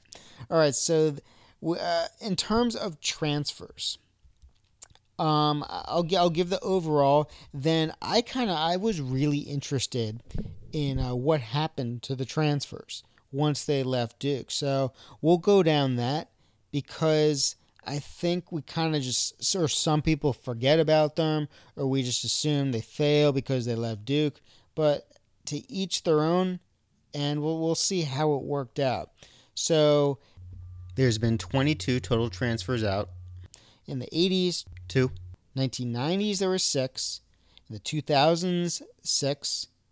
2010s, eight and uh, I'm including Olek Czyz in the uh, in the 2010s with the eight. He announced in December 2009, but uh, I get it makes more sense for uh, to put him in the 2010s. I'm also counting Sean Obi. I, am counting him in both in and out because uh, I guess it's just better to have it official, even though he really didn't have too much of an effect in or out. But uh, I mean, injuries suck, and he had to have that surgery. So, all right, let's look at guys that transferred. Um, starting off, Bill Jackman. He was uh he was in the first class. I think he might have actually been the first one to sign. I can't be positive, but not the first class, but the first big class, 1982 and he's from Nebraska, transferred back after his freshman year. He had a minor impact, really just some took some time to develop until starting his he started his senior year. and he had a respectable role in that Nebraska team, but never was a uh, kind of a big time player. And he again he guys like that in 1982, unless they made the McDonald's team, I have no idea how good he was supposed to be. So it's really hard to say he lived up or didn't live up to anything because I don't know. We also got uh, Greg Wendt. He was from Detroit, and he was actually recruited the year before Bill Jackman. They both left after the 1983 season, which was obviously the freshman season of uh, the big recruiting class. So, kind of understandably, he was, I believe, named like freshman of the week. Uh, one of his last weeks in the ACC, so he was coming on strong, but just couldn't get any playing time once that uh, vaunted class of uh, two, uh, of 1982 arrived. So he did transfer to Detroit, and he averaged 14 and 8 as a senior. So pretty good stats there. Uh, Crawford Palmer, he was a McDonald's All American. He was in the 1988 class. 1991, he transferred to Dartmouth after his junior year at Duke because he just had trouble cracking the lineup at Duke. So he did get a national championship while he was uh, in Durham, but uh, he averaged 17 a game at Dartmouth in his uh, senior season. So while the quality of uh, Dartmouth um, I think that that's Ivy League, right? Yeah, I think. Um, it's not what it is now, current, because quality, basically every conference is really, really good now, and it wasn't quite that way in the late '80s, early '90s. But uh, still, I mean, I think it worked out for him. 17 a game. Billy McCaffrey could have been one. Uh, he could have gone down in history at Duke. One, one, he was crazy good shooter knocked down. Huge for that 1991 championship. Coach K's first, but he wanted to kind of have the spotlight on himself. Transferred to Vanderbilt, averaged 21 a game both years he went there. So if that's what he wanted, he wanted the spotlight on him. He got it, and he succeeded. So good for him. Uh, Christian Ast uh, from the 1990 class transferred in 92 to American after a sophomore year at Duke and he averaged 20 a game in his senior season at American. So you would have to say that worked out. Joey Beard, he was a McDonald's All American in the 93 class. He was the only McDonald's All American in that class and didn't work out and transferred to Boston after his freshman year at Duke. Very solid career. Uh, averaged basically a double double in all three years at Boston um, or, or, close to it. I mean, I think by his senior year is like averaging like 13 and I, I forget the exact rebounding number, but almost a double double in all three years. So, again, when somebody is a McDonald's All American, they come to Duke, you're hoping for big things, but he realized soon that it just wasn't going to happen like that. Transferred to Boston and had himself a solid career.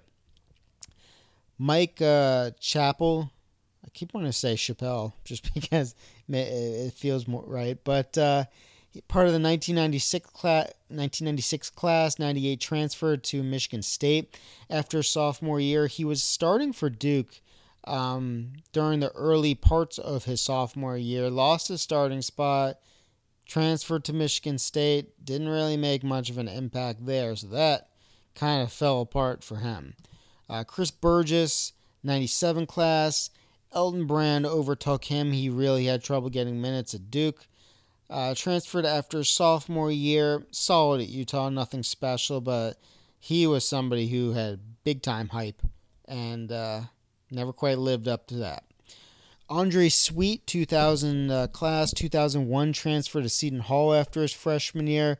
I believe there was also an academic suspension, so that might have uh, kind of pushed him out in terms of having a rough time being able to uh, handle that at Duke. Although I don't know all the details, so don't quote me on that, but uh, I believe there was some sort of academic issue. He was a solid role player. His uh, biggest season came as a junior, averaging 10.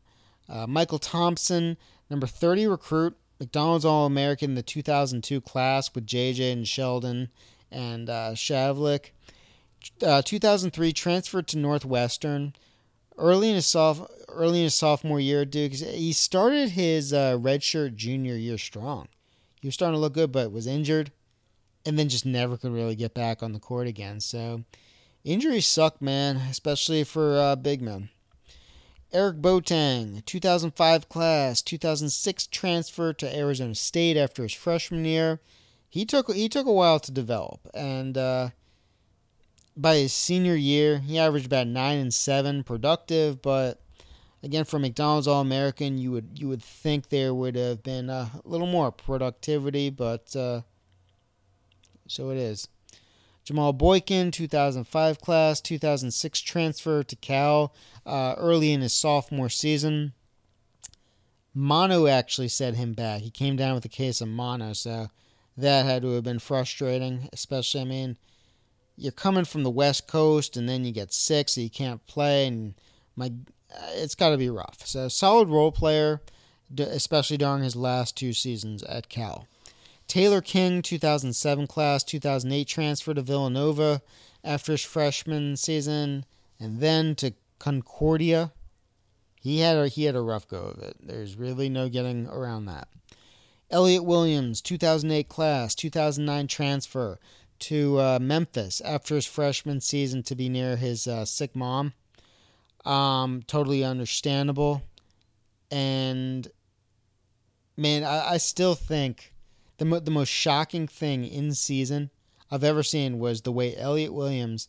He'd been playing like five minutes at most. I mean, he got a bunch of DNPs, and all of a sudden he's like starting and playing like 30 minutes a game, and looking like a beast at Duke. And it's just, man, would have been fun to see him the next season. But he beasted out at uh, Memphis, averaged 18. I think he was a, f- a first round pick, and then he tore his ACL, and I think he tore it again. Unfortunate, but. Uh, yeah, he he he was a beast. Uh, Olek Czyz, 2008 class, 2000 uh, December 2009 transfer to Nevada. Early in his sophomore season, he averaged 13 and then 14 in Nevada. Good score. I, I, I mean, you'd have to say that worked out. Michael Gbinije, Silent G, 2011 class, 2012 transfer to Cuse.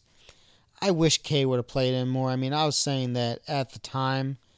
Um, but didn't happen. Went to Cuse, developed, and man, every year he got better. By his senior season, he was uh, he he was awesome.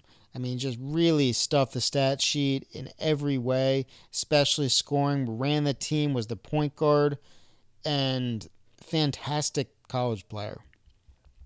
Alex Murphy, 2011 class, 2014 transfer to Florida. Um, he redshirted as a freshman, so he transferred to Florida early in his redshirt sophomore year. Then ended up at Northeastern. wasn't able to be real productive at Duke, especially. I, I mean, not at all at Duke, and then didn't do much at Florida, but uh, finished, I guess you could say, strong at Northeastern. Uh, finished on a positive note there.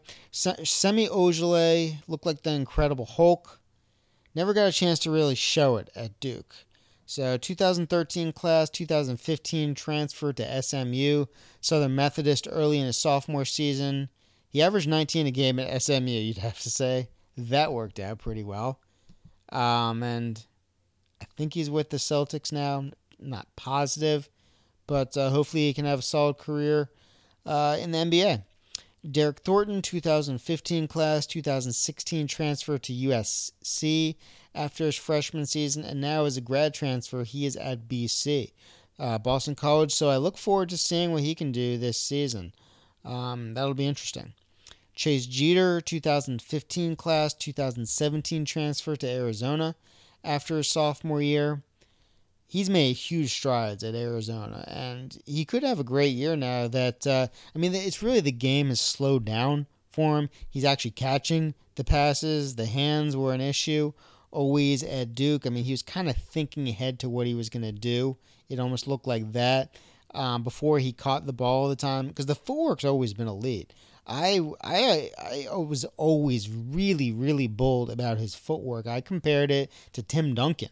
I mean, I compare nothing else about his game to Tim Duncan, but the footwork has always been elite. There's been no question about that to me. Uh, Jordan Tucker, 2017 class, 2018 transfer to Butler early in his freshman year. He had an up and down season, but he definitely showed potential. Plus, I mean, he was 9 for 16 from three over his last four games in March. And I know a team that could have used that type of shooting last season at, in March, but I'm not naming any names of those of the school that could have used it, Duke. Uh, Sean Obi, as I mentioned before, technically 2013 class transferred out from Rice um, after 2000 after 2016. Then transferred to Maryland as a grad transfer. I mean, at Duke, he was plagued by a cartilage issue in his knee. He had surgery, and the doctors told him not to play for a year. So, graduated and went to Maryland as a grad transfer. I think he was kind of still injured there, so it's unfortunate. So the transfers out. There's 22 total. And well, the eight transfers out in two, in the 2010s. I mean, especially I mean, if you don't count Sean Obi, seven compared to the six in each of the two previous decades, it seemed like it's not that big a deal. It's not much more. But if you look closer, 2006 to 2018, you got 12 transfers out in 13 years. That's counting Sean Obi. So 11 in 13 years, not counting Sean Obi. 12 and 13 counting him. So yeah, it's starting to, it added up during that time. The transfers into Duke total uh, in the 80s, 0, 90s, 1, 2000s, 1, and 2010s, 3. Again, counting Sean Obi. So uh, you got uh, in the 90s, the one, the first, Roshown McLeod. Man, I love the impact he had. Came from St. John's, just a beast. An absolute beast. 2000s, the one was Dahntay Jones, another one of my favorites. Uh, 2010s, Seth Curry and Rodney Hood. I mean, I don't think it could. I mean, besides Sean Obi, the other, the other four couldn't have worked out better, in my opinion. So uh, then you got uh, the uh, not so fun category of dismissed, and I, I can't say for sure this was dismissed, but Tony Moore, he was part of the 1992 class, and he was, I know he, he was suspended after seven games of the 95-96 season. I mean, he hadn't really done much in his first three seasons at all, but he did start five of the seven games, the first seven games of that season, and averaged 25 minutes so far in his senior year. So he was off to a promising start there. But I, believe it was academic issues, and unfortunately, never got never got it kind of worked out. So it was it was tough. I mean, you combine that with uh, Trajan Langdon. He had to take a medical red shirt with a knee issue early in the year. And I think that was the season when uh, Chris Collins forgot how to shoot. So that was a rough one. That was definitely a rough one. Uh, the other is Rasheed Sulaimon. I mean, Rasheed, Rasheed was uh, I love I love that guy, and uh, he was actually one of the I believe it's twelve non one and duns to average double digit points in his freshman season. There's not too many who've done that, and uh, I mean he showed tons of potential. I think just the switching off and on uh, starting, coming off the bench. It's just kind of, I don't know if it messed with his head. I don't know what the deal was, but it's unfortunate. Hopefully, he is doing well. Talented dude. All right, red shirts. And again, there's always going to be the possibility that, as I said at the start of this kind of bonus uh, edition of the pod, there's nothing that has official numbers and details and facts on all of this. So it's basically me just pouring through every season to try to find all this. So the next category of red shirts, that is one I can almost guarantee I missed I missed some. I guarantee I missed some, especially like the freshmen. I don't know, but I, I I do the best I can. So all right, we got. Uh, I just I'm doing this chronologically. Kenny Blakeney, 91 freshman. Trajan Langdon, as I mentioned, 96. That would be his sophomore medical. Nate James, sophomore, 1998. I think that was. I know one year he had a thumb issue. I believe 98. That was yeah. He sprained his ankle. That was a high sprain. And he only played like six games, so he got a medical red shirt from there, which worked out very well, during, especially during the uh, his redshirt senior year, which was the 2001 championship season. We got uh, Nick Horvath, who redshirted his freshman season. Alex Murphy, as I mentioned, redshirted as a freshman. Andre Dawkins, 2013 as a senior for his family. Still, man, that's it was such a rough uh, season as a uh, as a freshman. He reclassified, and then if you don't know the story about his sister, just look it up. It's it's just it's really sad. Marshall Plumlee, 2012 freshman, and Amile Jefferson, 2016 as a senior medical redshirt. Reclassified, uh, I think I've mentioned all these Alex Murphy, Derryck Thornton, Marvin Bagley, and Joey Baker. Freshman double digit scores. We got uh, 83 Johnny Dawkins and Mark Alarie ready to go right away. Then it's it was almost a decade until the next Grant Hill. 95 Trajan uh, Grant Hill was 91. 95 was Trajan Langdon. 98 Elton Brand. Number uh, 99 Corey Maggette. 2000 you got Jay Will and Boozer. 2003 JJ Redick. 2004 Luol Deng. 2007 Jon Scheyer, 2008 Kyle Singler. Then I got 2009. This is I, guess kind of in quotes I'm not sure if it should count, but Kyrie Irving, because still not quite sure if that season happened. Uh, 2012, you got Austin Rivers. 2013, Rasheed Sulaimon. 2014, Jabari Parker. And then it's just, it's kind of flooded. I mean, Jahlil Okafor, Winslow, Tyus, Brandon Ingram, Luke Kennard, Jayson Tatum, Frank Jackson, Marvin Bagley, Wendell Carter, Gary Trent, Trevon Duval, RJ Barrett, Zion Williamson, and Cam Reddish. All right, next category, one and duns. You got Corey Maggette, Luol Deng, Kyrie Irving, Austin Rivers, Jabari Parker, and then the flood comes. Uh, Big Ja, Tyus Jones, Winslow, Ingram, Tatum, Giles, Frank Jackson, Marvin Bagley, Wendell Carter, Trent Duval, RJ Barrett, Zion Williamson, and Cam Reddish. So you got 19 total from uh, K's first season, the 81 season to 2010. You got a uh, grand total of uh, zero. Wait, that can't be true because you got uh, in 99 and uh, Luol Deng in 2004. Hmm. All right, so from now from I think I meant to put 2000 from from 98 from 81 to 2000 was zero. No, that still wouldn't work. All right, 81 to 1998. Yeah, that's that's going to be the one that work because Corey Maggette was first in 99. So 81 to 98, I apologize, uh, is zero. From 99 to 2010 is two. 2011 to 2014 is three. And then 2015 to 2019 is 14, including 10 in the last three seasons. Two and duns. You got uh, four total two in the 90s, one in the 2000s, one in the 2010s. Uh, let's see, in the uh, 90s, you got uh, same season in 1999, you, you got Elton Brand and Will Avery. In the 2000s, you got Josh McRoberts.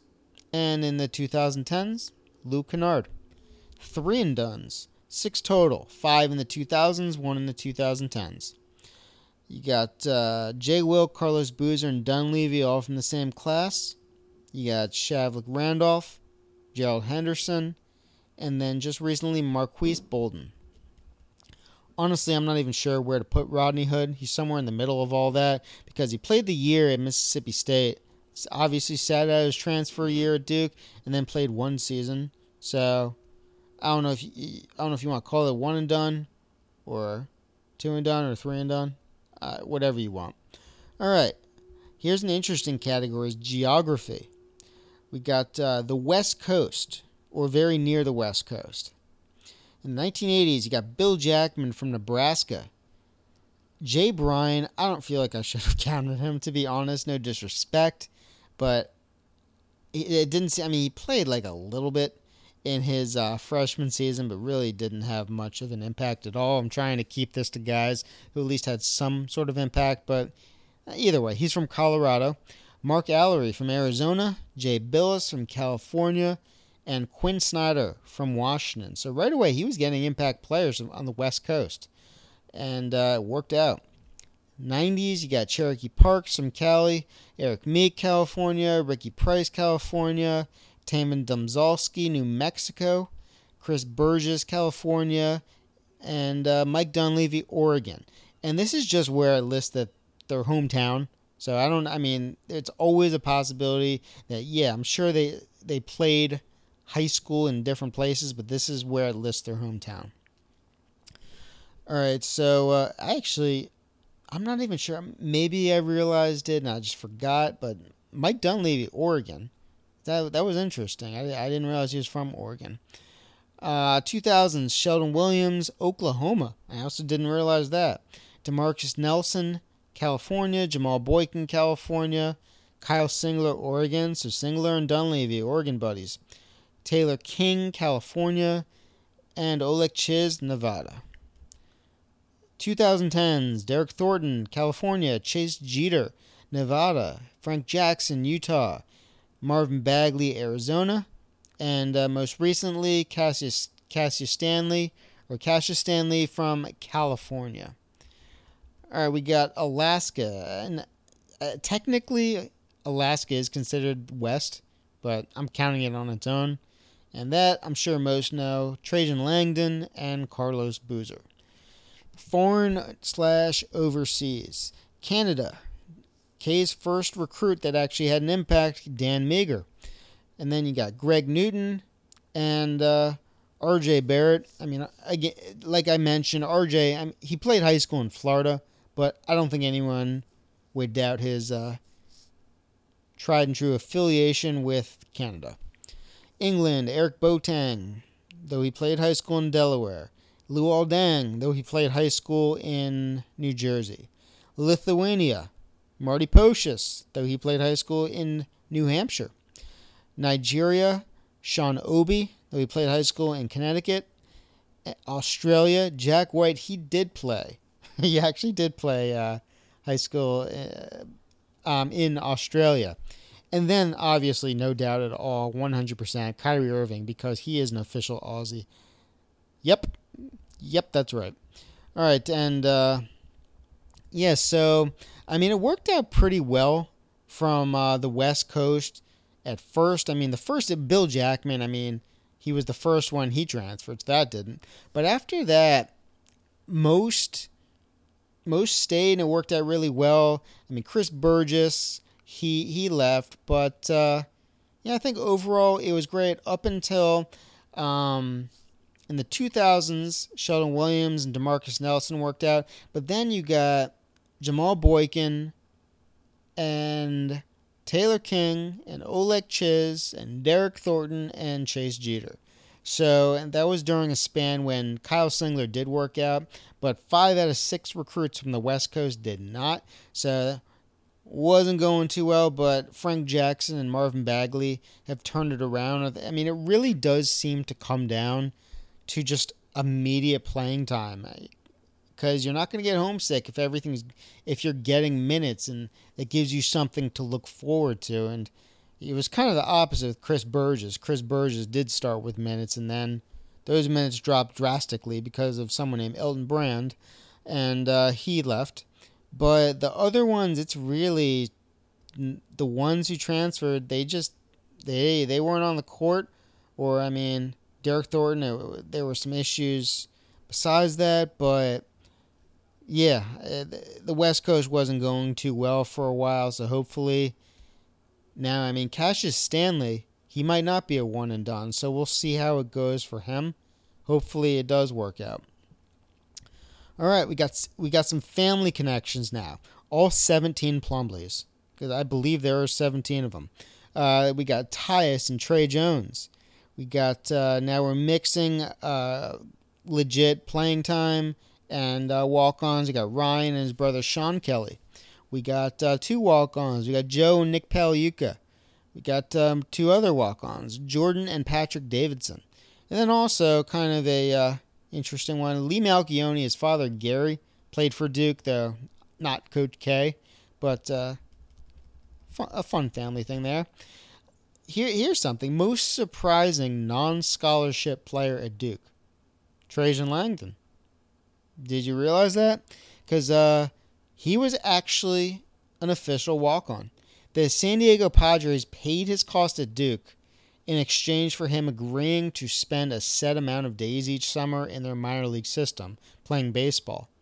I think the agreement was for like four years, and with the red shirt, he was there for five. So I don't know if he had to pay one year himself or Duke gave him a scholarship for one year. But for four years, he was an official walk on at Duke, and I think that, I don't I don't think many people realize that. All right, intriguing walk-ons.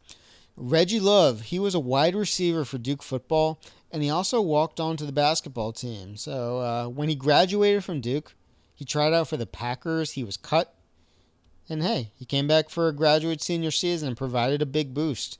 While Carlos Boozer was recovering from an, an ankle injury, he, he, he made an impact. And then he became besties with uh, Barack Obama, which was pretty cool. All right, D. Bryant. He was a reserve on the uh, 98 99 team. And then after that, uh, that was during his freshman season. For his sophomore and junior, year, he was the quarterback for Duke football. Duke's record in those two years, mm, not good.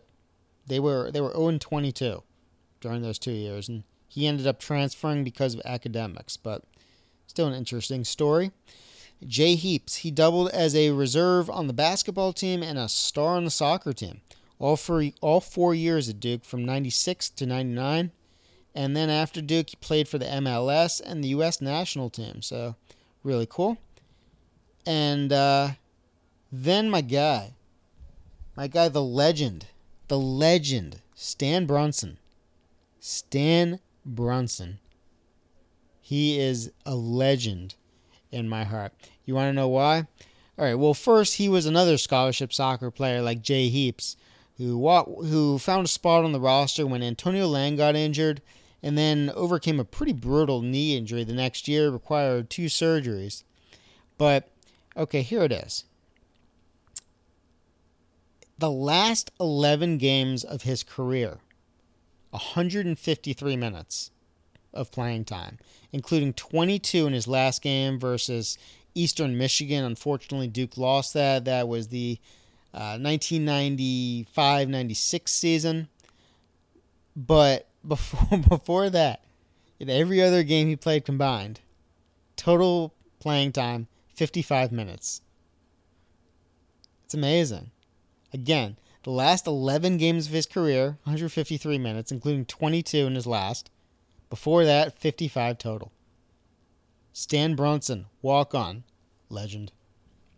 All right, uh, Baker Perry, he was another walk on during the 90s rebuild, and he wrote a pretty cool, uh, a nice article uh, giving Coach K respect uh, just before K won his 1,000th game uh, in 2015.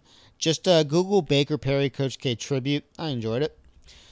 All right, so we got in honor of me, we got lefties, southpaws. And this is another one where I'm sure I forgot someone. So, uh, who knows? All right, we got Johnny Dawkins. We got Thomas Hill, Lee Melchionni, Josh McRoberts, Taylor King, Elliot Williams, Rodney Hood, Justice Winslow. Luke Kennard is officially right handed but shoots left. Marvin Bagley, RJ Barrett, Zion Williamson, Vernon Carey, and I'm pretty sure the great uh, Todd Zafar- Zafirovski is uh, left-handed also. All right, so here's here's a subject where I know some people just flip out and lose their mind anytime anything having to do with race is mentioned. This is just literally related to basketball. Not going anywhere else with this, but if uh, if you freak out just because of the topic, I will steal a line from um, old school and say earmuffs. Uh, there's really, I don't know how else to put that. Maybe fast forward a couple minutes, but I, I just think this is interesting. It Has nothing to do with anything else. Just the it's interesting. So I mentioned the racial breakdown before for the different eras. I have uh, more specific numbers now. So let's see here. All right. McDonald's All Americans starting out in 1982 to 1986, four black, three white. 90, for 1987 and 1993, eight white, one black. The notable guys in, the, in that were uh, Laettner Hurley and, and uh, Grant Hill. Grant Hill was the one black guy during that uh, time period. 94 to 95, two, it was uh, two each. And then the numbers drastically changed. From uh, 1996 to 2004, 13 black and 4 white. Chris Burgess, Mike Dunleavy, JJ Redick, and Shavlik Randolph were the four. And if you count Roshown McLeod, who was a McDonald's All American, it becomes 14 to 4. Keep in mind, Chris Carrawell and Shelden Williams were injured, or they definitely would have made it. So basically 16 to 4. And uh, a lot of that had to do with Johnny Dawkins coming in. I would assume. I mean, I don't know that for a fact, but you would think something definitely changed for it to change the number to change that drastically. I mean, the first uh, different type of class was 1996 uh, with uh, Chris Carrawell, Nate James, and um, Mike Chappell.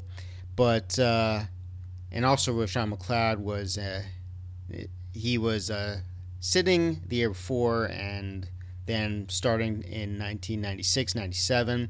So it was a little before uh, Johnny Dawkins came, but he had a big hand in, uh, I think, changing the culture a little bit in terms of at least during that period of time.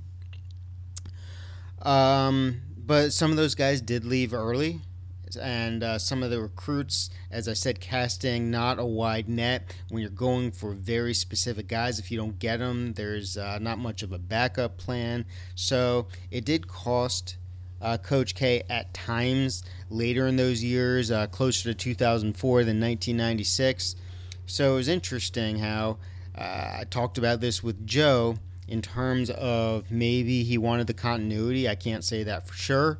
But from 2005 to 2009, switch back six white, five black.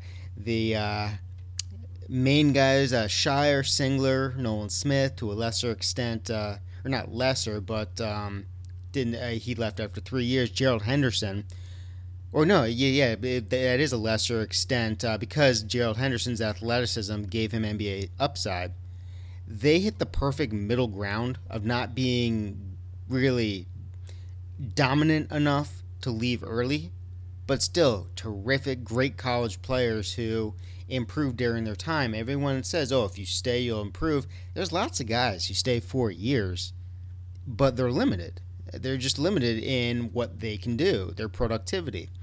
You don't, I mean, Scheyer, Singler, Nolan Smith, they improved through four years. Not everyone can do that. So while you can say, oh, they stayed, that's what the difference was there's other guys who stayed weren't eh, weren't, quite the same. So, I mean, it it is what it is. Um, and then 2010 to 2019, that's when I mean, with the new era, 24 black and four white McDonald's All Americans. The four white guys were Kennard, have been Kennard, Luke Kennard, Grayson Allen, Matthew Hurt, and somehow Marshall Plumlee, despite being ranked just uh, 61.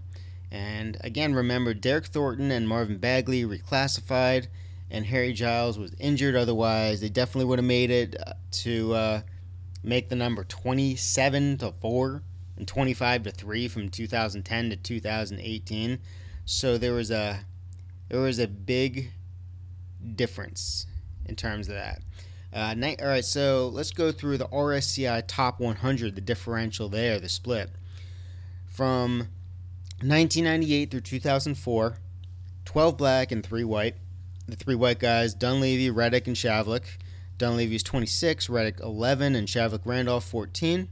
2005 to 2009, 6 black and 11 white. So, yep, switched around. Uh, black, Boateng, Boykin, Gerald Henderson, Lance Thomas, Nolan Smith, Elliot Williams. The, uh, white guys, McRoberts, Paulus, Marty Pocius, Brian Zoubek, Jon Scheyer, Kyle Singler, Taylor King, Olek Czyz, Miles Plumlee, Ryan Kelly, and Mason Plumlee. Uh, 2010 to 2019, the guys in the RSCI Top 100. Seven white and 33 black. So, of the 72 top 100 ranked Duke recruits so far in the 22 years of RSCI rankings, there has been 51 black recruits and 21 white recruits, with 11 of those white recruits coming during a five year period of time from 2005 to 2009, and seven of them being among the 11 total top 100 recruits ranked number 36 through 100, so the lower half.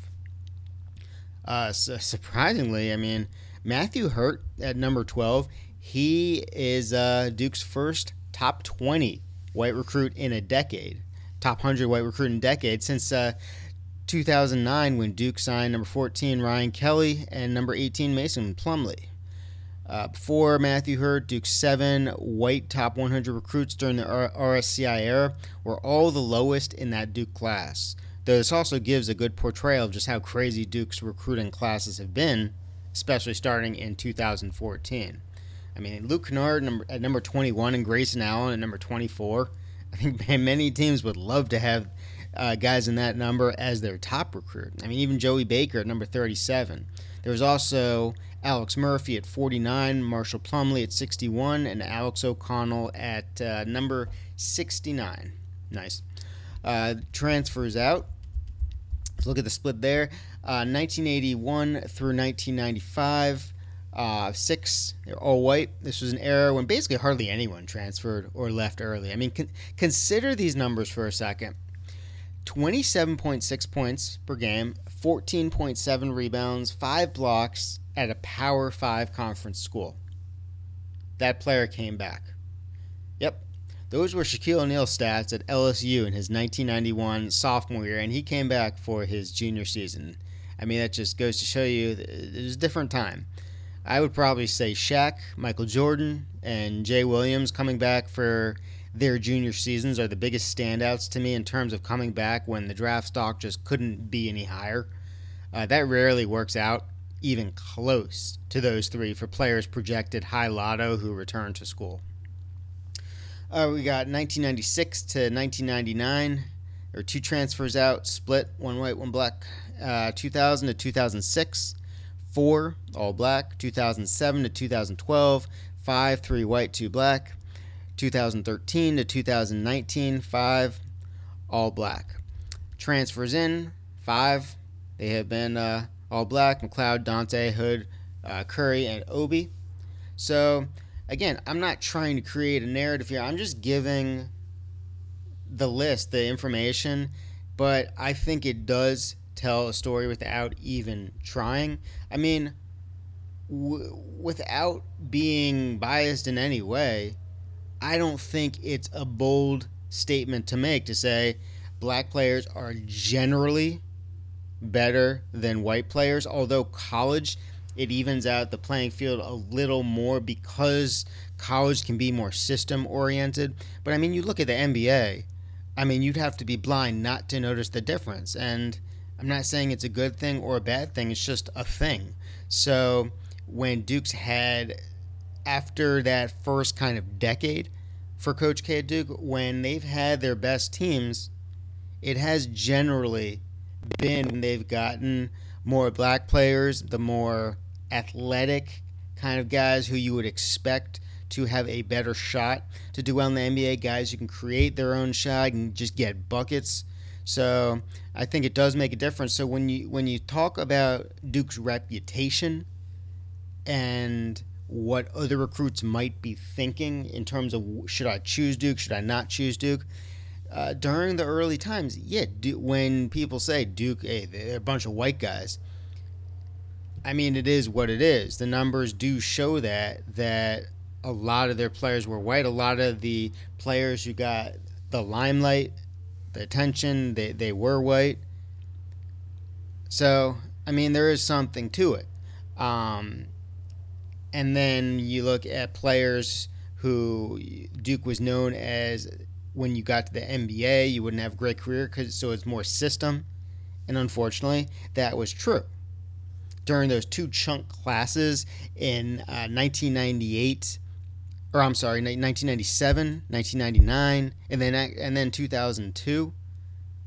Those those guys, some of them had success in the NBA, more 1997 and uh, 1999 but even so, it didn't make too much of a difference. There was random guys at different times, like Luol Deng. But I would say, uh, I mean, uh, to repeat something I said before, Jabari Parker really opened everything up more than I believe, in my opinion, uh, Kyrie Irving and Austin Rivers did. Because once that happened, it's just the culture at Duke changed. And, and it's not a culture that wants more black guys over white guys. It's not even close to that. It's just talent is talent. We don't care who you are, what you look like. We're just going to get the talented guys. We're going to get guys who hopefully have chemistry together and help them reach their potential at Duke and then further on with their career in the NBA. So, uh, again, I know some people just don't like even admitting that there is a race to these players and let's let's be also be honest i think it is natural for many to uh, root for and identify um, more in terms of players that look like themselves so whatever you are listening to this it, it might have happened might not um, with you but i mean that's why a guy like jj Redick i think so many um, he was so divisive because hey, he looks just like this guy who might be your neighbor to some, um, and he's dominating out there. So, so it's just it made people feel something. I'll, I'll, I'll say that, and I, it's just I think now the reputation is everyone's just looking for that white guy at Duke. I mean, I've even heard like Joey Baker, he's going to be the next hated white guy at Duke. It's like why? Like he, has, he's never said anything, never shown anything. I, I think Grace Allen didn't help matters with some of his uh, off-court antics, but he, even so, I mean, it's tough when Christian Laettner kind of started that whole thing, and then JJ Redick. I would say he suffered for it during. He kind of suffered for what JJ for what Christian Laettner started, but JJ Redick didn't do anything to kind of tone it down. So yeah, I, I mean that, that kind of started a trend, but after that, I mean it it hasn't been these annoying white guys at Duke like some would have you think. But there is a there is something to that reputation. You got to see both sides of it. Look at the perspective as a whole, taking a step back. All right, so the last thing, assistant coaches.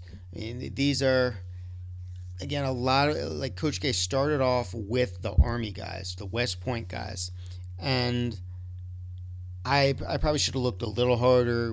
Um, starting off his career, I couldn't find the whole coaching staff, so I have uh, 80 81 Chuck Swenson, Bobby Dwyer, and same thing for his second season.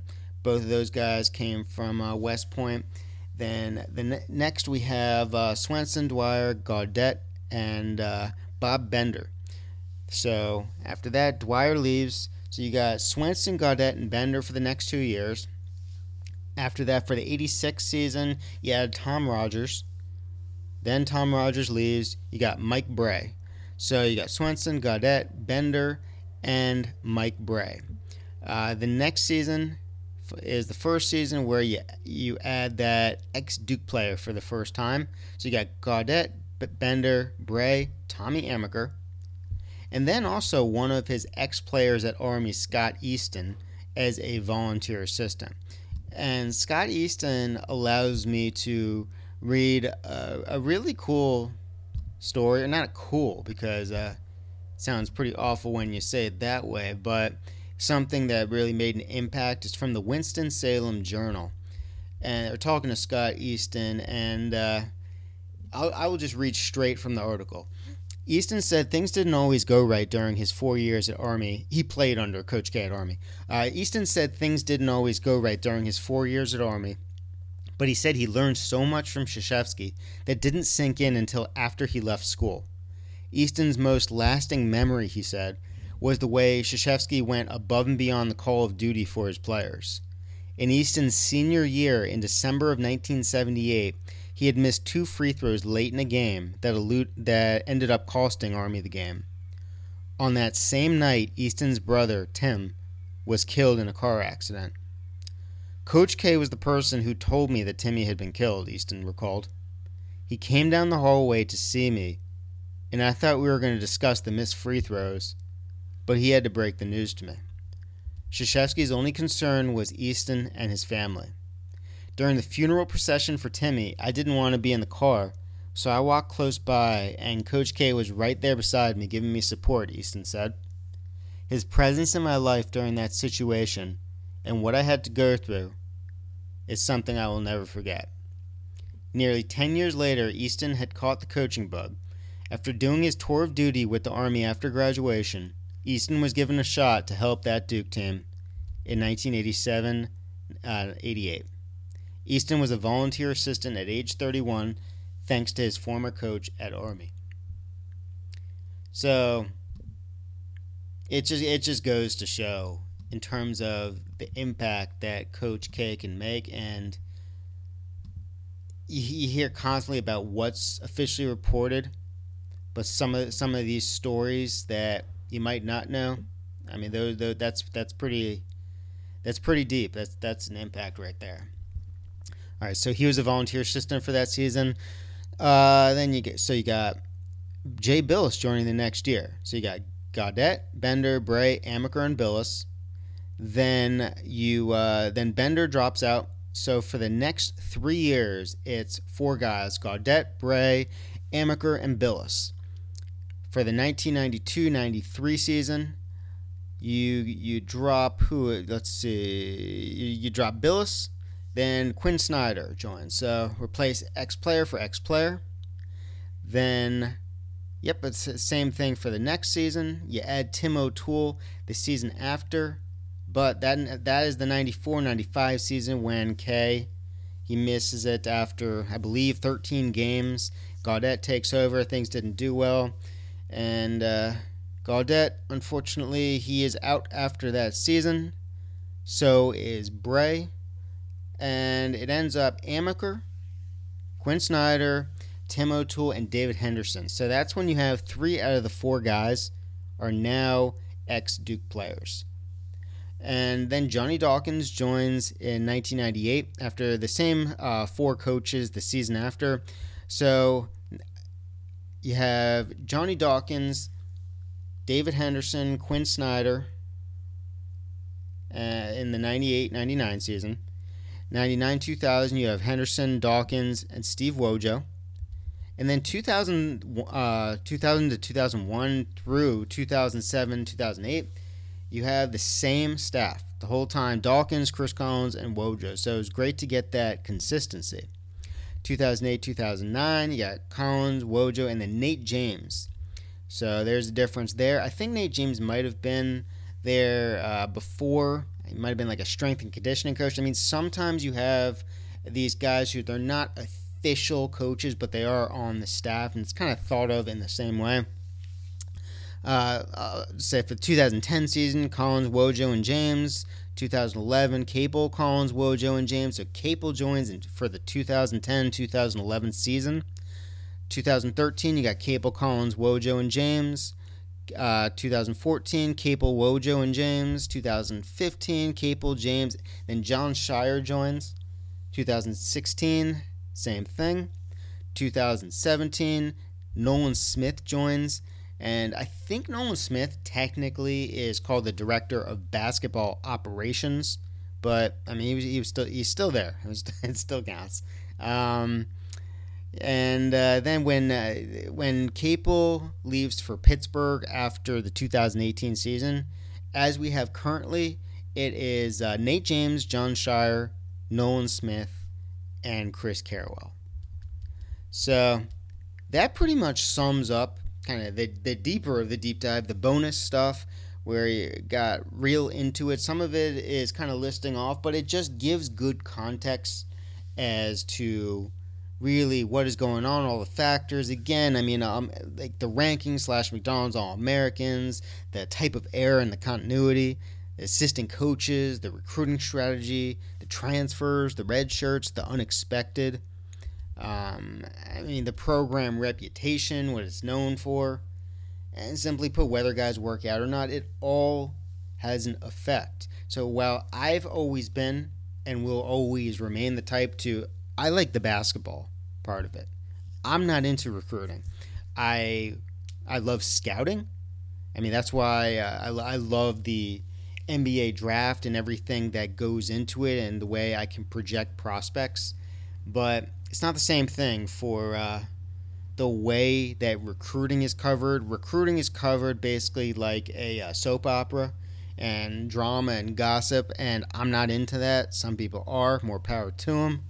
I stay away from all that, but it is interesting just to look at how everything's changed and just Duke recruiting as a whole since Coach K has arrived there.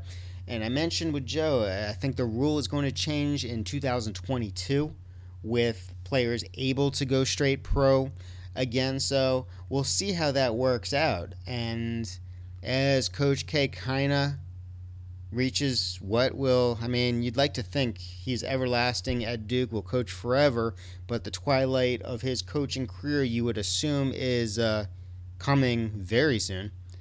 Um, we'll, we'll see how the recruiting strategy changes, if it does at all, as it gets as we get to that 2022 uh, year and it nears because I mean, it's almost here already. All right, so that sums up everything for recruiting. Um, if you have any questions or want to know any of the information again, uh, just email Duke Basketball Corner at gmail.com. I will respond. And uh, yeah, thanks to, th- thanks so much for listening. This part was for the absolute kind of devoted to uh, just information type of fans. And uh, whoever you are, thanks so much for listening. I will be back soon with another Duke Basketball Corner podcast as the season nears. It'll be here before we even know it. I'm Adam Comro, and this has been Duke Basketball Corner.